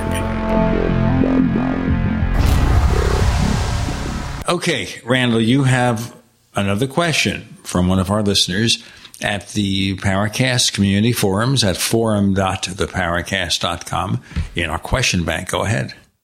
Absolutely, yes. Rusty Shackelford asks, as part two of his question on MJ12, also, I'd be interested in Kevin's thoughts on Bill Moore's revelation that his intelligence contact, known by the code name Falcon, was in fact CIA spy master Harry Rositzke. Does he believe this to be true? Meaning, do you believe that to be true? Kevin, take it away. No. that was easy. Did, did, and, and, and, Rusty, I don't mean okay. to be condescending here, but did you look at Bill's, Bill Moore's speech from the 1989 symposium in Las Vegas, where he admitted that he was making up stuff and uh, working with the AFOSI to feed false information into the uh, UFO community? Bill Moore actually accused me of spying on APRO for crying out loud. Bill Moore was on the board of directors of APRO at one point, and I think because he lived in Arizona and the Lorenzens lived in Arizona. He said that he was feeding information from APRO into the AFOSI, uh, and he said I always suspected there was somebody else doing it. I think it was Kevin Randle. It wasn't me. I wasn't. Lorenzens were my friends. I would never have done that. But the MJ12 thing is is a complete fabrication. So anything that leads you in those directions is probably not true. I, I think Stan was the last well, I guess the Ryan Ryan and Robert Woods are still kind of supportive of MJ12, but I noticed their website. I I haven't visited their website in six or seven months, but they it hadn't been updated at that point for a year or more. So I think they've kind of moved away from that, and maybe other things have gotten their interest, or there's other things they need to do. Interesting though, because you know when you're talking about the deep state I mean, we're kind of talking about the same sort of an idea that there is this this cabal that's that isn't obvious, that is behind the scenes, and who knows the truth, and is pulling the strings and manipulating the situation so that they keep it to themselves while keeping the rest of us out of it. So, so maybe if it is kind of a strategy to shake the tree and see what falls out, I mean, it is kind of actually brilliant in a certain way. And I mean, certainly unorthodox, but it's reasonable to think that there is something like that going on. I mean, otherwise, why even talk about the deep state, right? Well, yeah, it's reasonable to talk about something like that, but MJ12 is a whole different category. MJ12 is clearly a hoax. And what, what has it done? It has diverted our attention. It has diverted our resources. It has diverted our research for decades. I mean, here we are still talking about this thing that is clearly a hoax and we're talking about in, in, in 2021. I updated the case MJ12 just a couple of years ago and added new information. We actually found a document called Majestic, uh, codenamed Majestic, in 1952. It turned out it was a logistics plan. It had right, nothing yeah. to do with UFOs or anything like that. But here we got the top secret Majestic. We found the documents. You're not going to have two code words that match that closely because a they keep track of the code word so they don't do something like that because so I show up at a base and I have a, my my orders and it says cleared for top secret majestic and they think it means the UFO stuff. So they're feeding me the UFO stuff and really all I was interested in was the logistics so the whole MJ12 thing is either well, it, it's just a hoax. It's not. You wouldn't even go so far as to say it was it was a diversionary plan of disinformation by the deep state, would you? Or or do you think that's no, a possibility? No, no. But if I was a member of the deep state and they were saying, "What have you done for us lately?" I said, "You know, I got that MJ12 thing going." I think the whole point of MJ12 was part of it was more trying to shake things loose allegedly to shake things loose as he mentioned it to a number of people. And the other thing was to propel them back into the spotlight of the UFO field because what did it do? It ended up getting them a 2 hour special on syndicated television. I mean it was broadcast not on a network, but it was they had a network of syndicated uh, cable channels that broadcast this thing back in um, eight, 1989, 1990, something like that. And they had all the players. Jesse Marcel Jr. was there. We had some of the, the clowns that supposedly were members of the aviary, which is what they called the uh, MJ12 guys. Uh, who were feeding them information. But I think it's been thoroughly discredited, and I think Moore has kind of repudiated most of it himself. Uh, Stan, of course, Stan was one of these people who could not even admit he was wrong when he when he was provably wrong. And the best example I have is the plains of San Augustine. Augustine is not spelled the way you think it is. It's spelled bizarrely. And I pointed this out to Stan once. I said, Well, you know, you, you historically misspell San Augustine. And Stan says, Well, it's printed that way on my maps. And I said, Well, you've got the only maps in the country that have it misspelled. It sounds like somebody taking a Sharpie pen to a weather map and moving a hurricane to a different location. But I don't want to be political. Well, if you're going to be political, we got a we got an empty suit running running the country now. So there you go. That's the other side of the coin whatever it is, regardless, at this point, we can argue about that for the rest of time and never come to a conclusion. I have something I want to bring up since we got into MJ12, and this is related also to the government, reality or not. The story from the debrief, and this is MJ Banias, Tim McMillan, and Micah Hanks, and their website. It says the Department of Defense Office of the Inspector General has announced the launch of a formal evaluation into the Pentagon's actions regarding unidentified aerial phenomena or UAP. According to a memorandum provided to the debrief and then released by the Inspector General, the objective of this evaluation is to determine the extent to which the DoD has taken actions regarding unidentified aerial phenomena. Does that mean anything? it sounds like a lot of gobbledygook. No, I think I think it's important that they're admitting that there's something going on, but that doesn't lead us to the extraterrestrial. And we've got the, the, the idea that they're going to release, as I mentioned earlier, the, release that report in, in June uh, about their investigation, and they're supposedly go, supposed to update it every six months or something like that. I'll be surprised what it does. But it, it's interesting that the government is coming out and saying things like that, and we're going to investigate these things. I thought we took care of that with the Condon Committee. They discovered there was no national security implications. There was nothing to it, and you couldn't learn anything from of scientific value by studying it. So it was a waste of uh, time and money. And now we're back to the idea. Well, we're going to study this thing again. So maybe there is. it sounds to me, Kevin, that you believe this is going to lead into the same result as the Condon Committee. It's going to come out, oh, it's no threat to national security. Goodbye, good riddance. I think that's what I think that's exactly what's going to happen. Is Condon Committee 2.0. Well, right, but then why did it all start with a New York Times story? Why was there a point in even running that New York Times story and setting up expectations that, of course, will not be realized? I'm not talking by the side trips into the To the Stars Academy and a former rock star, that kind of thing, who didn't have any hit records for many years and looked to become famous again, or Luis Elizondo for that matter. All these side journeys, why even bother? What's the point of all that if it's just going to lead to something that nobody cared about? It might be that the uh, U.S. Congress spent $22 million investigating UFOs again, and so they better come up with a, a serious story about what was going on. Uh, the interest, the interest has always been there in UFOs, and the, the Robertson panel idea was debunk the mystery, and people will lose their interest in it. Well, that didn't happen. They tried it again in 1969, and it didn't happen, and we've still got well, you and I are still talking about UFOs right now. Um, I do it on my my radio show uh, once a week, whether I want to or not. Don't always do UFOs. Do some other things interesting too. But um, yeah, yeah just, actually, that's really good that you mentioned that, Kevin, because I was going to bring it up. You you do a, a very good uh, interview show, and uh, you you've been on Coast to Coast as well.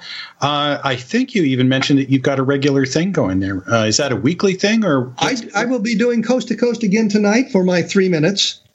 Um, I do it once a week. I do an update on what's going on in UFOs, and to to date, I'm going to start off with the um, uh, a, website about conspiracy theories that people still believe in. Let's do our break. We so still I, believe I, in this stuff. Just, Kevin, Gene, and Randall, you're in. The Paracast.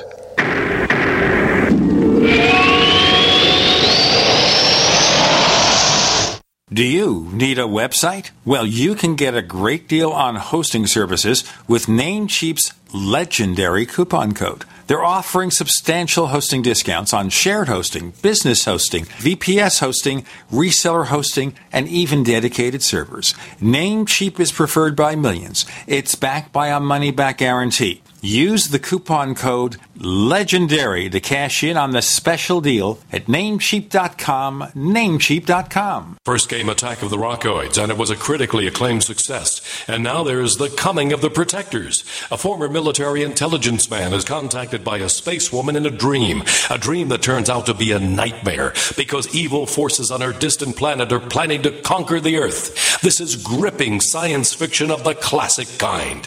Attack of the Rockoids and The Coming of the Protectors. Find out more at rockoids.com. That's rockoids, R O C K O I D S.com. If there's a sudden disaster and you can't get to the grocery store or they're all out of food, what would you do? You wish you had emergency food to get you through the crisis. And that's why we're here. We're MyPatriotSupply.com, America's leading source of emergency food. Our food lasts for up to 25 years, and millions of families trust us for their disaster survival. Won't you join us? Unlike other food companies, we don't skimp on calories. Our meals give you more than 2,000 calories per day. Why? Because that's what you need to survive any challenging crisis. And right now, you can save $50 on our popular four week emergency food kit. Just go to mypatriotsupply.com and place your order. We ship fast, two to three days max, and your food arrives discreetly right to your door. So order today and save $50 at mypatriotsupply.com. That's mypatriotsupply.com.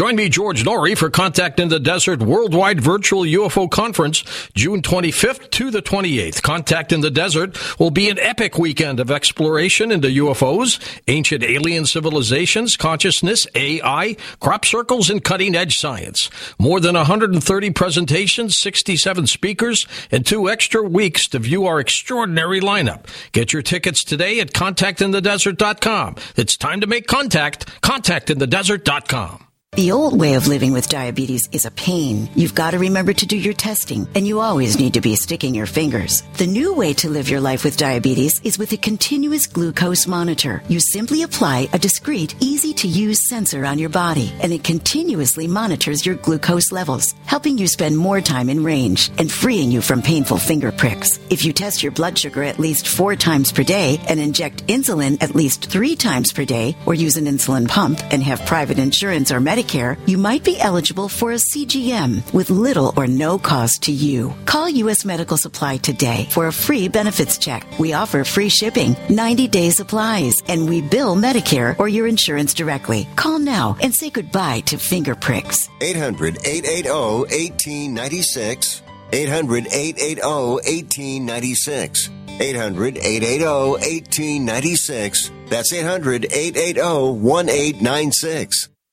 Frustrated trying to get business capital? Want to take the slow process and rejection out of the equation? GCNLoans.com removes the slow, irritating approval process. Instead, get quick, simple funding. Powered by David Allen Capital, 80% of our pre qualified clients are approved in days. Pre qualify at GCNLoans.com and get your money this week. It's that easy. GCNLoans.com.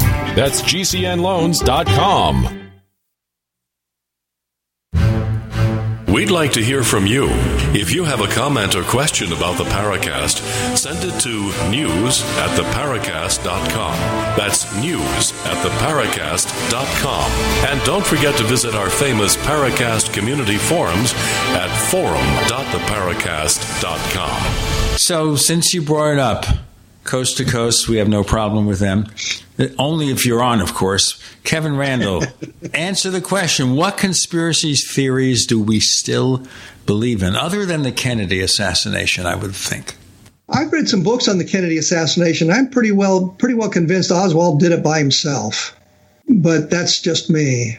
Uh, they were talking about the, the fake moon landings, for example or the earth is flat. And I always thought the flat earthers were kind of a, a joke society, meaning they got, got together as kind of a, a, club to meet once in a while. We're going to embrace the flat earth to get ourselves a little bit of publicity. Uh, the Bermuda Triangle keeps coming up, and I don't understand why. I, I read a book by Lawrence Kusche in the 70s called the Bermuda Triangle Solved. And I, I was of the opinion if you're going to debate people about these mysteries, you should be well informed of what the other side has to say about it. So I read his book and he convinced me. I was a member of the 928 Tactical Airlift Group back in the uh, 1980s. Our parent organization was the 440th Tactical Airlift Wing out of Milwaukee and they lost an airplane in the Bermuda Triangle. And you can read the books about the, but the airplane, it was a C 119 lost in the Bermuda Triangle in the 1960s. And so we, we were having a meeting in Milwaukee, and I was talking to the guys up there, the intelligence officers up there. And I said, So what's the deal with this airplane you guys lost in the Bermuda Triangle? And he said, Well, we didn't lose it, it crashed. And I said, How do you know? And I said, Well, we found wreckage. Would you like to see some of it? And so they knew what happened to the airplane. So you read in the Bermuda Triangle this mystery of this this C-119 that disappeared in the Bermuda Triangle, and you find out that it was an airplane that had electrical problems. It went down at twilight or that kind of thing, where the uh, with fog and they couldn't make out the um, horizons. They were in instrument weather, and they basically flew it into the ocean. But we know what happened to the airplane, and the wreckage was found. So, you know, that and reading the book convinced me that there wasn't much to the Bermuda Triangle. So those are some of the conspiracies that people believe in still today. I've you know I've looked at a number of these things in the last six eight weeks where the Bermuda Triangle keep you know what's going on in the Bermuda Triangle? Absolutely nothing, people. Good Lord! Right, they've um, got the Great Lakes Triangle and the Dragons Triangle now. Oh, you know, yeah. it's like it, one was popularized, and so let's you know let's find more. It seems like a lot. It's the same thing with the flying saucer crash as well. You know, the the, the Roswell incident that that got some traction. So let's let's do a bunch more. And if, of course, you're going to know that a lot of it is just people jumping on the bandwagon to get attention and or try to you know sell something Okay, conspiracy theories. All right, so it's quite likely that Oswald was the lone gunman, although that Senate committee pointed to a conspiracy. What about that? Do you think, even though he acted alone, that he was influenced as part of a conspiracy? No, I think he was just an idiot. Well, um, there you go. He, he, tried to assassinate a general. Was um, Walker? Was his name Walker? I think so. Yes. I used to go to the lectures by Mark Lane back in the 60s. He wrote a book called Rush to Judgment.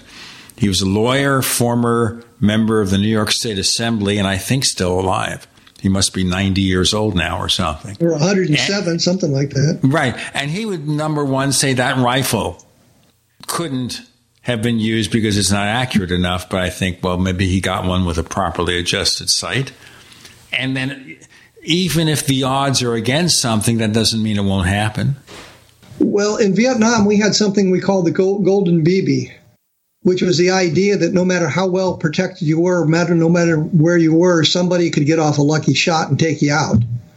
In Iraq, we had a guy, one of one of the members of our brigade was killed wearing the body armor, but there were there's no side the body armor we had had no side panels to it and the, the round just hit him in the side in the right position to penetrate uh, into his chest and kill him. So there's the, the philosophy of the, the the golden BB. So when you say you know the rifle wasn't accurate enough, well, it only had to be accurate one time, and it was for the the final shot. The shot wasn't that difficult either because the ranges weren't that far. He had a telescopic sight on it. So when you say, well, the rifle wasn't that good, the rifle was good enough to do the job. Um, you'd like something a little bit better if you were going to do it. The, the thing that convinces me is nobody knew the route that Kennedy was going to take until the day before, and it just happened to go by the school depository in uh, in Dallas. Oswald realized, well, I have the top opportunity to take out the president, so he took it. You know, okay, question I'm going to ask you here: forgetting uh, Kennedy assassination, forgetting Bermuda Triangle, which of course, I was a friend of Charles Berlitz, who wrote that book, The Philadelphia Experiment. Forgetting those, are there, other than probably UFOs, any genuine conspiracies? Well, if you want to get technical, conspiracy is designed to create a, a criminal activity. Uh, sure, the Lincoln assassination was a conspiracy. There was more than one guy involved. There was more than one assassination attempted there's a conspiracy for you. I'm thinking in terms of something with more of a mysterious connotation, where something happened and there's controversy over what really happened, but the alternative theories have merit, which then gets into the debate. Well, well, obviously you're talking Roswell there. Everybody agrees something fell. Just what was it? And they, we all agree like, that Kennedy well, died, and that was the argument. Who killed him? Who but killed why who? did that Senate committee? Why did that Senate committee? Was it a Senate committee or a House committee? Why did that congressional committee come up with a conclusion that a conspiracy was involved? Because they had a tape recording from a Dallas police officer's open radio, and they alleged there were four shots fired. And because there were four shots fired and, and Oswald only fired three, it must have been a conspiracy. And I think they've now analyzed the tape again and realized that one of the shots was an echo. It was an echo. You didn't get more than three shots. But there was an open microphone on one of the Dallas police officers' radio, and so the dispatcher or whoever recorded the uh, recorded the, the shots from the school, supposit- uh, school depository. Just think here, though, back to our UFO thing, conspiracies, hopes for disclosure, and everything. If those articles had not come out in the New York Times, if no one paid attention to $22 million, which is a drop in the bucket of a drop in the bucket, if you get my point, if nobody paid attention to that or the article, none of this would have happened, and we wouldn't have to have a great fall if it turns out that nothing comes from this UAP task force. All from that set of New York Times stories, it created expectations that otherwise people didn't care about. I mean, we had an ongoing interest in UFOs, but nobody expected the government to do anything about it or have the promise of doing anything about it. Isn't that kind of strange? Or was that a setup? Well, circumstances get together. If you study aircraft accidents, you find that there's usually a cascading event. We're at a cascade right now, and more with Kevin, Gene, and Randall. You're in the Paracast.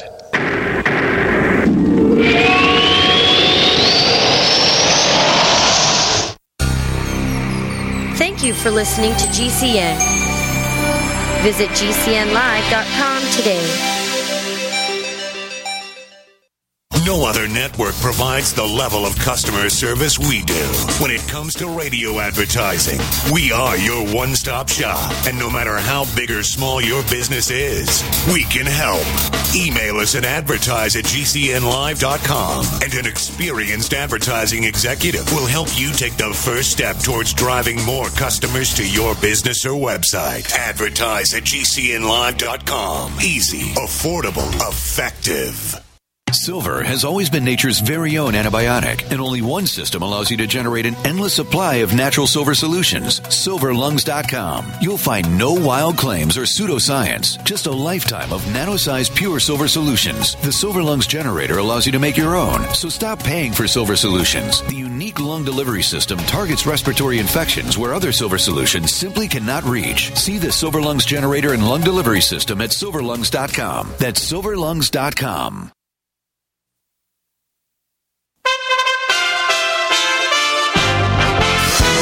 USA Radio News. I'm Brandon Gunn.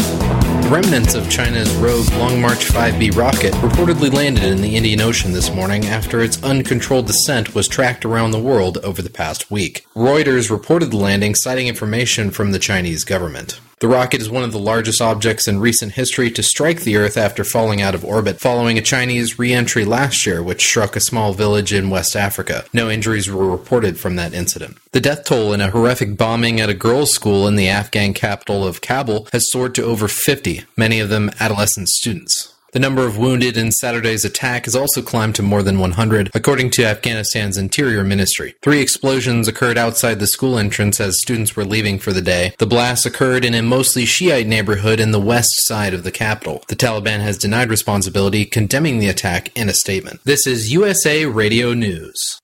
The Octomom has been beat out by Nanumom. USA's Wendy King has the story. A woman in Mali has given birth to nine babies. 25 year old Halima Cissé gave birth by cesarean section to four boys and five girls on Tuesday. The nonuplets have yet to be verified by the Guinness Book of World Records for the most births from a single woman.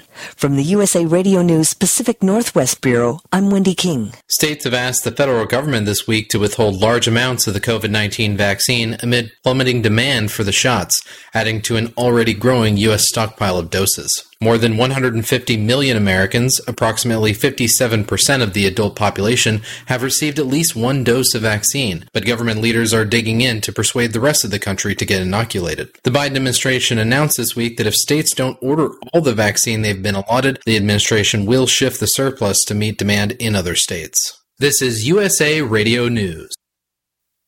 Now, with orders to stay at home, public health concerns, the reality of illness due to pathogens and viruses, your health is at an all time high risk. That's why it's critical to take a proactive approach to boost your immune system. You can with new nano colloidal silver from Americare, our patented process with tiny silver particles, one one hundredth the size of a red blood cell, allows for maximum body absorption. Americare's nano colloidal silver effectively disinfects your body internally, attacking pathogens and viruses while supercharging your immune system.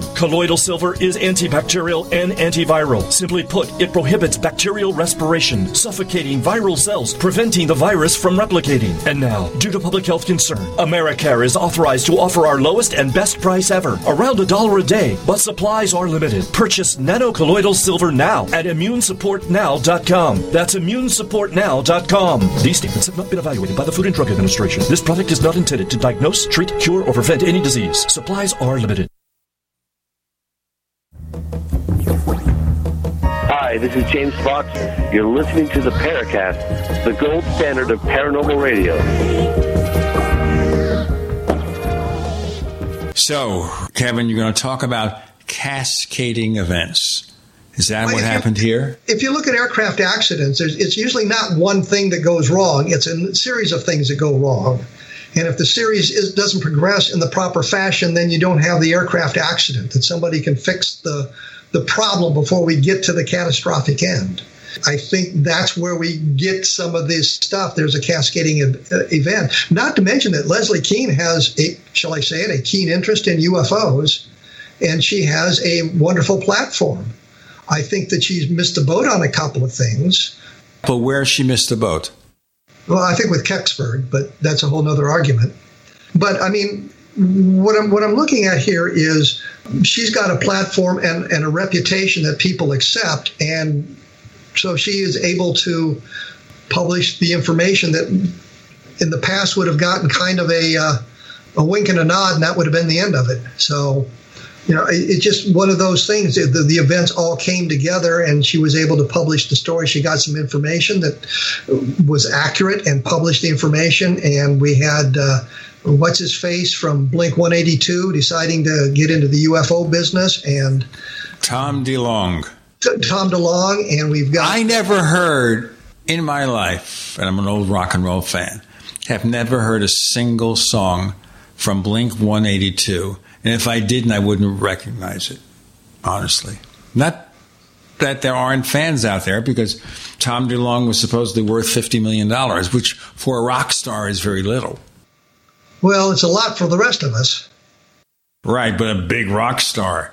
And the To the Stars Academy is kind of moribund now after Lou Elizondo went off to do his own thing.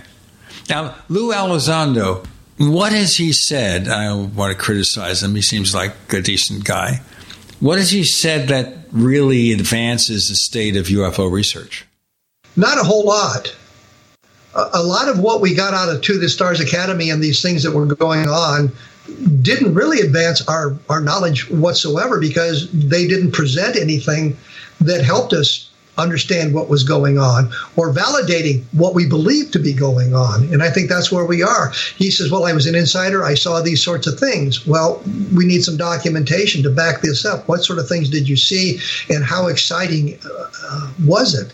I mean, we can go back and look at other other players in ufology. Again, I'll, I'll go back to Don Keyhoe, who did have inside sources and was telling stuff, publishing stuff about flying saucers back in the day. And the Air Force was saying, well, this is untrue. He doesn't know what he's talking about. And it turns out now that we've got access to the Blue Book files and some of the other information, we realize that Keyhoe was right on an awful lot of this stuff. You know, there's a story about Keyhoe, which I've mentioned before, and it involves our old friend Jim Moseley. So, as you recall, Moseley in the early 50s, newly departed from Princeton, where he basically gave up, quit school, quit college, and he goes out there working with a writer to do research on flying saucers. During the course of that, he went over the Project Blue Book and he wanted to see sightings. They let him go in there, take an office typewriter, and type out stuff. Now, it turned out, of course, Keyhoe had his own contacts with Project Blue Book, but he wouldn't go in there and actually physically type things. They would relay the information to him verbally and he'd write it down. But when he learned that Moseley had actually been in the office and gotten this material, he threw a fit.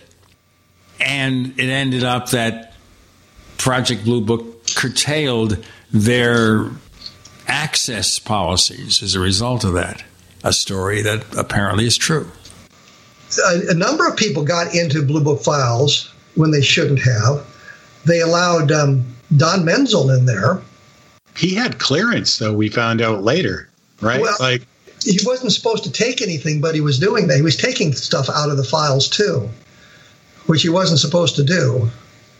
So Menzel Menzel had access. I think uh, James McDonald got access. But I talked to a guy named Carmen Morano, who was the I say he was the last last chief of Project Blue Book. He was the guy that closed down the shop after everybody had left. Uh, he was working with Blue Book. There's pictures of him in uh, magazines with the Blue Book staff. I mean, and I talked to the guy oh two years ago, three years ago about his experiences with Project Blue Book, and they created files.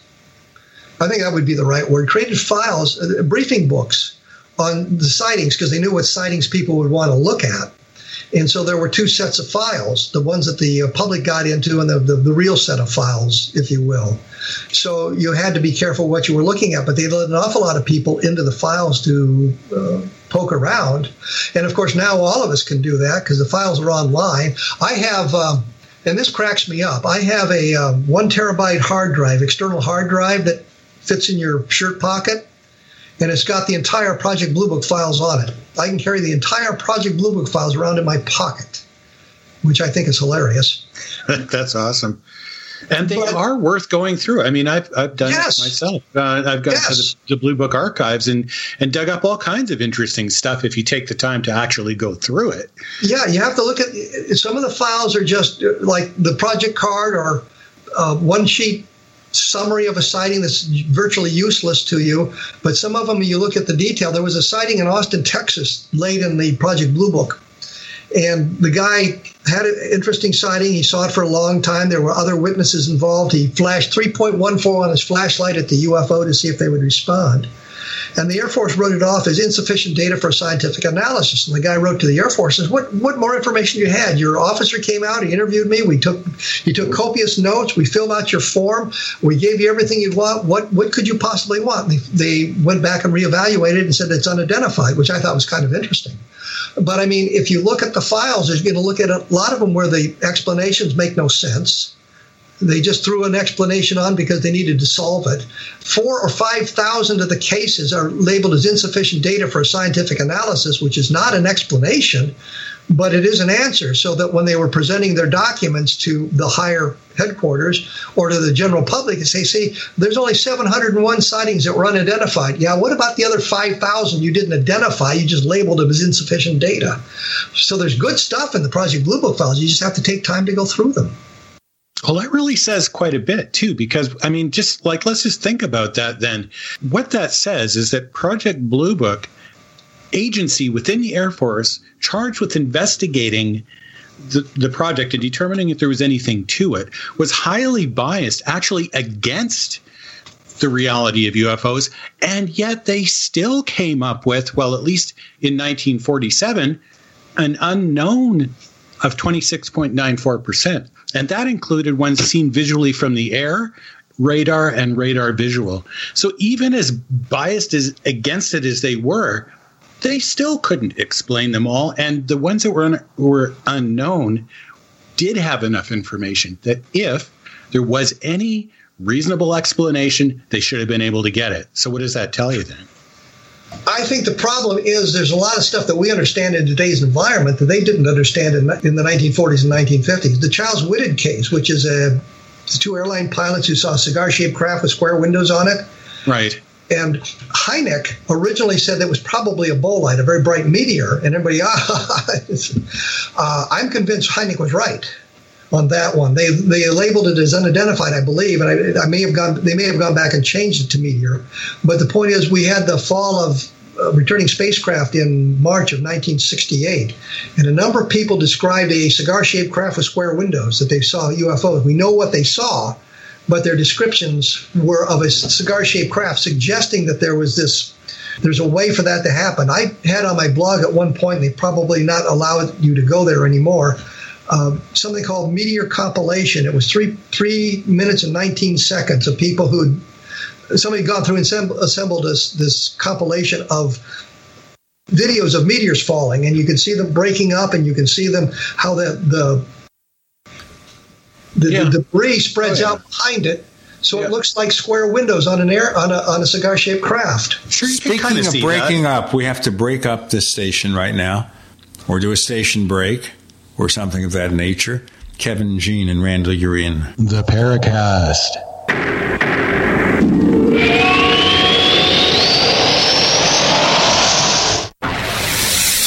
You are listening to GCN.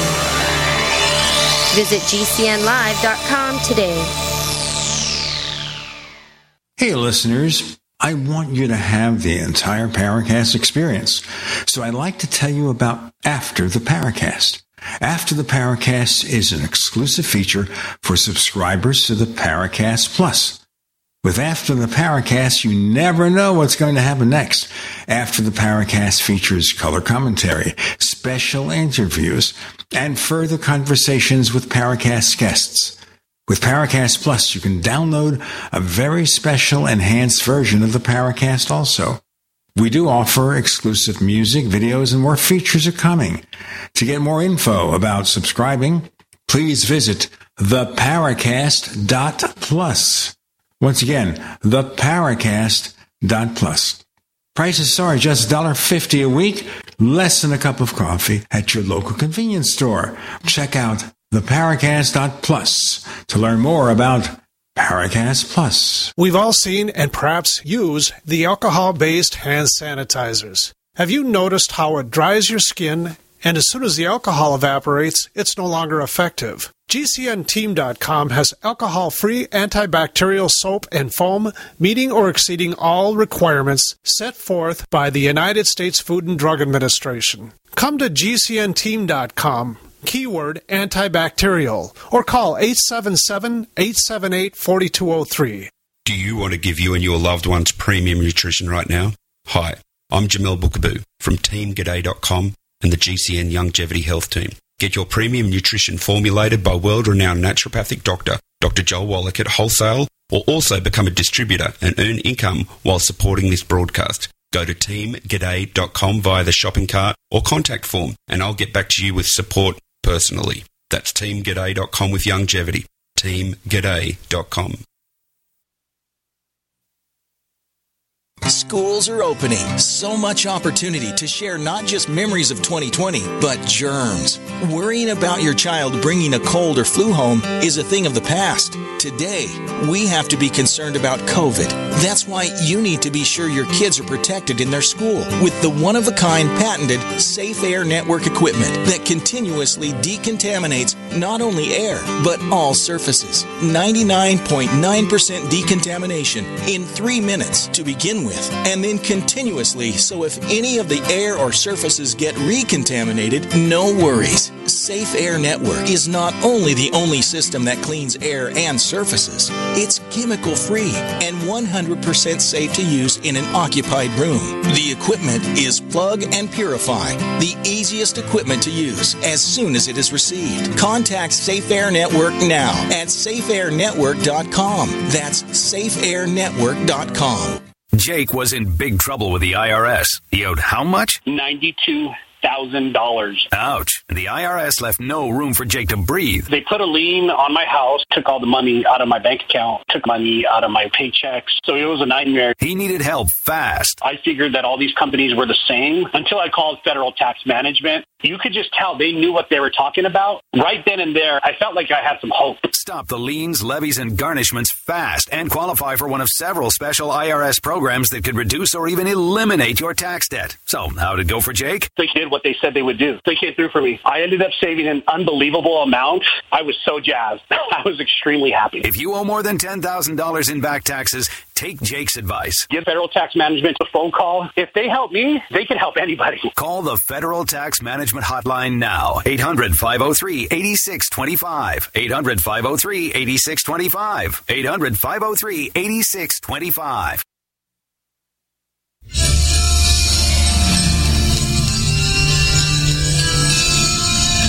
Hi, this is Bryce Zabel. I'm the producer of Dark Skies, the co author of AD After Disclosure, and you are listening to the Paracast, the gold standard of paranormal radio. By the way, Kevin Randle is going to be held back and he's going to stick around for a while for the After the Paracast podcast, where the language and the content is unfettered.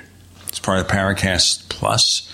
So if you go to the Paracast.plus, you'll learn about our latest offers.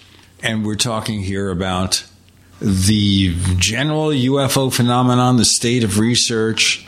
So, what happens here now if in June we get this report that I kind of expect from the Pentagon UAP task force saying that number one, maybe we need to do more research, we'll come back. Number two, we have so far not seen any evidence that this phenomenon represents a threat to national security. Goodbye, good luck. They won't say it that way, but that's the implication. So, does that destroy all this new UFO interest or what? I don't think it will. I think they've tried this before with the Condon Committee and the Robertson panel, and it didn't work then. It's not going to work now. There are too many platforms out there for us to use to express our point of view. This show being one of them, my show being one of them. Uh, you you search UFOs on the internet and get all kinds of information. A lot of it's not very good, but you can still do it. There's all kinds of documentaries going on. Um, the Ancient Aliens show is still going strong. It's not going to end interest in it because it's going to be seen as just another government cover up, I think. But I don't think it's going to say much of anything. I think when you get the report, there's going to be probably two sections to it and one of them is going to be the classified section, which we won't see, and the other part's probably going to be heavily redacted. And so we won't get a good reading on what's going on because there's going to they're going to trot out the national security umbrella, and that's going to be the end of it. That's what right. they all along. Yeah. We're going to get the usual treatment. In other words, have you seen James Fox's documentary, The Phenomenon, yet? I have not, and I keep meaning to get around to looking at it. I helped with some of the information on it. I've seen parts of it. I just haven't haven't had a chance to see the whole thing. Okay, just was wondering because I, I, think you did a really excellent job. It's you know for us it'd be kind of like a ufology 101, but a lot of people get the ufology 101 wrong, and I think he's done a really good job of of not making that mistake. So it's worth checking out. Going back to the Blue Book era, there was a number of different people that ran it. Okay. And, and then later we've got guys like Corso. Now, I thought when Corso's book came out that that would be something that would be comparable to the report on unidentified flying objects. And I was really personally kind of let down by it because I really, to be perfectly honest, just don't believe half of it. Yet when you I believe that much, okay, I'm being generous.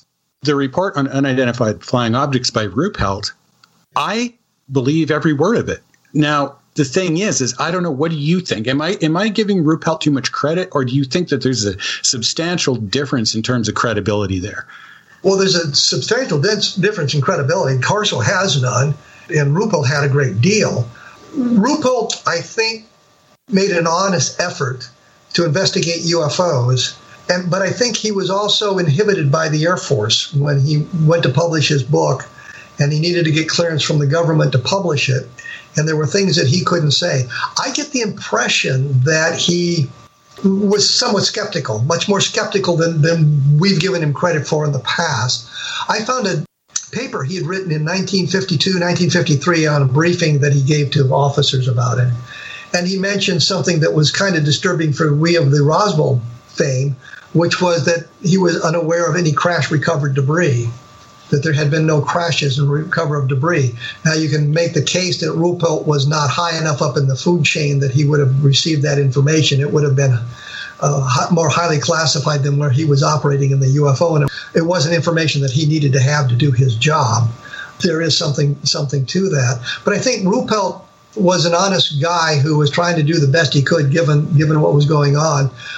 After Ruppelt, we get the chiefs of Project Blue Book became more and more skeptical, became more and more hostile to the idea of alien visitation or flying saucers being spaceships. So that the attitude of the investigations changed radically as well. And I think there was pressure from higher ups to uh, explain everything. There's a document in the Project Blue Book files that I saw where one of the officers is recommending that possible or probable answers for a UFO sighting should be accepted. You know, well, it could have been a balloon, but we're not sure. We cannot find anything to prove it's a balloon, but we think it, it sounds like a balloon, so it's a balloon, that kind of thing. And you can see where actually uh, cases were changed from possible to probable to, yeah, it's that kind of thing. The Lubbock Lights explanation, and Ruppelt, Ruppelt said that he knew what the answer was and it wasn't spacecraft. And when you saw his notes, I think uh, Mike Swords may have them now, but at one point they were put up for sale, and a number of different organizations bought the notes, and you could go through it and you could see his notes for his book. And the idea that what the Lubbock lights were were fireflies, which is totally preposterous, but he seemed to accept that explanation. And so we look at all of that sort of thing. So I think Ruppelt did a good job. I think he tried to do a good job. I think he may have been pressured from above. And, and there's examples of that at Washington Nationals. He happened to be in Washington, D.C after the first night, I think, and he called his headquarters back at uh, Dayton, Ohio, asking for permission to stay overnight. And They said, no, you can't. Come back now or you're going to be considered AWOL. So here he was, the investigator of UFOs, a massive UFO sighting in Washington, D.C. He's on the scene, but he has to leave because his orders didn't cover the subsequent days. His order says he had to return on this date, and they held him to it. So there was that going on as well. I'm going to want to ask you when we get into our premium show more about this, but maybe we can have a quick answer in the remaining two minutes or so. Have you looked into the exotic theories of UFOs, time travelers, interdimensional time travelers, or even the collective unconscious? I've looked at some of those. I say my favorite theory is time travelers. I don't think it's right. I don't think time travel is possible other than the way we're doing it now, which is we're traveling in toward the future at all times. I don't think you can travel back into the past, but that's my personal theory. But I like that idea that they're time travelers. I've done a couple of science fiction stories about it. I got a blog called the Science Fiction Site.blogspot.com, a science fiction story there about time traveling into the past thing. So I've always been fascinated by that sort of thing. Interdimensional makes some sense because they don't have to defeat the distances of interstellar flight, but I still lean more towards the nuts and bolts aspect of it. If we can only prove it. Kevin Randle, give our listeners a little picture about where they can find more of your stuff. UFOs and the Deep State came out May 1st. It's available at Amazon and your bookstores. It seems to be doing quite well. My blog is www.kevinrandle.blogspot.com. I think there's over a thousand posts on the blog for you to look at, mostly dealing with UFOs, but some other esoteric as well. I do the science fiction site, which is all one word, um, sciencefictionsite.blogspot.com with science fiction stories I've written and aspects of science fiction that interest me. And I do one called VietnamGroundZero.blogspot.com, which is the relatively true stories of my uh, adventures in Vietnam or my tour in Vietnam. Give you an idea what that was all about. Oh, and don't forget Roswell in the 21st century about the Roswell case and Encounter in the Desert about the uh, Lonnie Zamora sightings. Relatively true stories. We're going to want to explore that on After the Paracast when we get to some of the others, okay? You can find us on Twitter if you look for the Paracast. You can also find us on Facebook. We're not banned from Facebook. I guess we have to incite violence first before you can be banned from Facebook. It's really hard to get banned from Facebook, actually, unless you really do some pretty oppressive things. We also have branded merchandise, folks go to the Paracast.shop. That's the Paracast.shop. We offer four different logos, and if you click on each logo on the site, you choose then the things you want. You want the bed for your dog, a medium, small and medium sized dog, by the way. We also have some throw pillows, and we have t shirts and all sorts of goodies, good prices, good quality merchandise to Paracast.shop. We also have, as we mentioned, because Kevin will be back on it, the After the Paracast podcast available to subscribers of the Paracast Plus. Go to the Paracast.plus. We also offer this show free of the network ads. How about that? And we've changed our offers because we no longer have the coupon codes for the phenomenon. So for a five year subscription to the Paracast Plus, I'll give you a $10 Amazon gift card. for a lifetime subscription to the Paracast Plus, give you a $20 Amazon gift card. I think Amazon should give us some money for that since we're giving them money. Any case, go to theparacast.plus.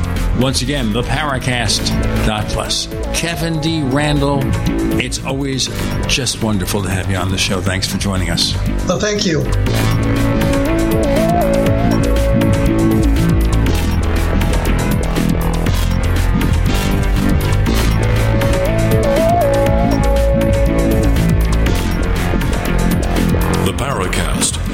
Featuring Gene Steinberg, is a copyrighted presentation of Making the Impossible Incorporated. Tune in next week for a new adventure in The Paracast.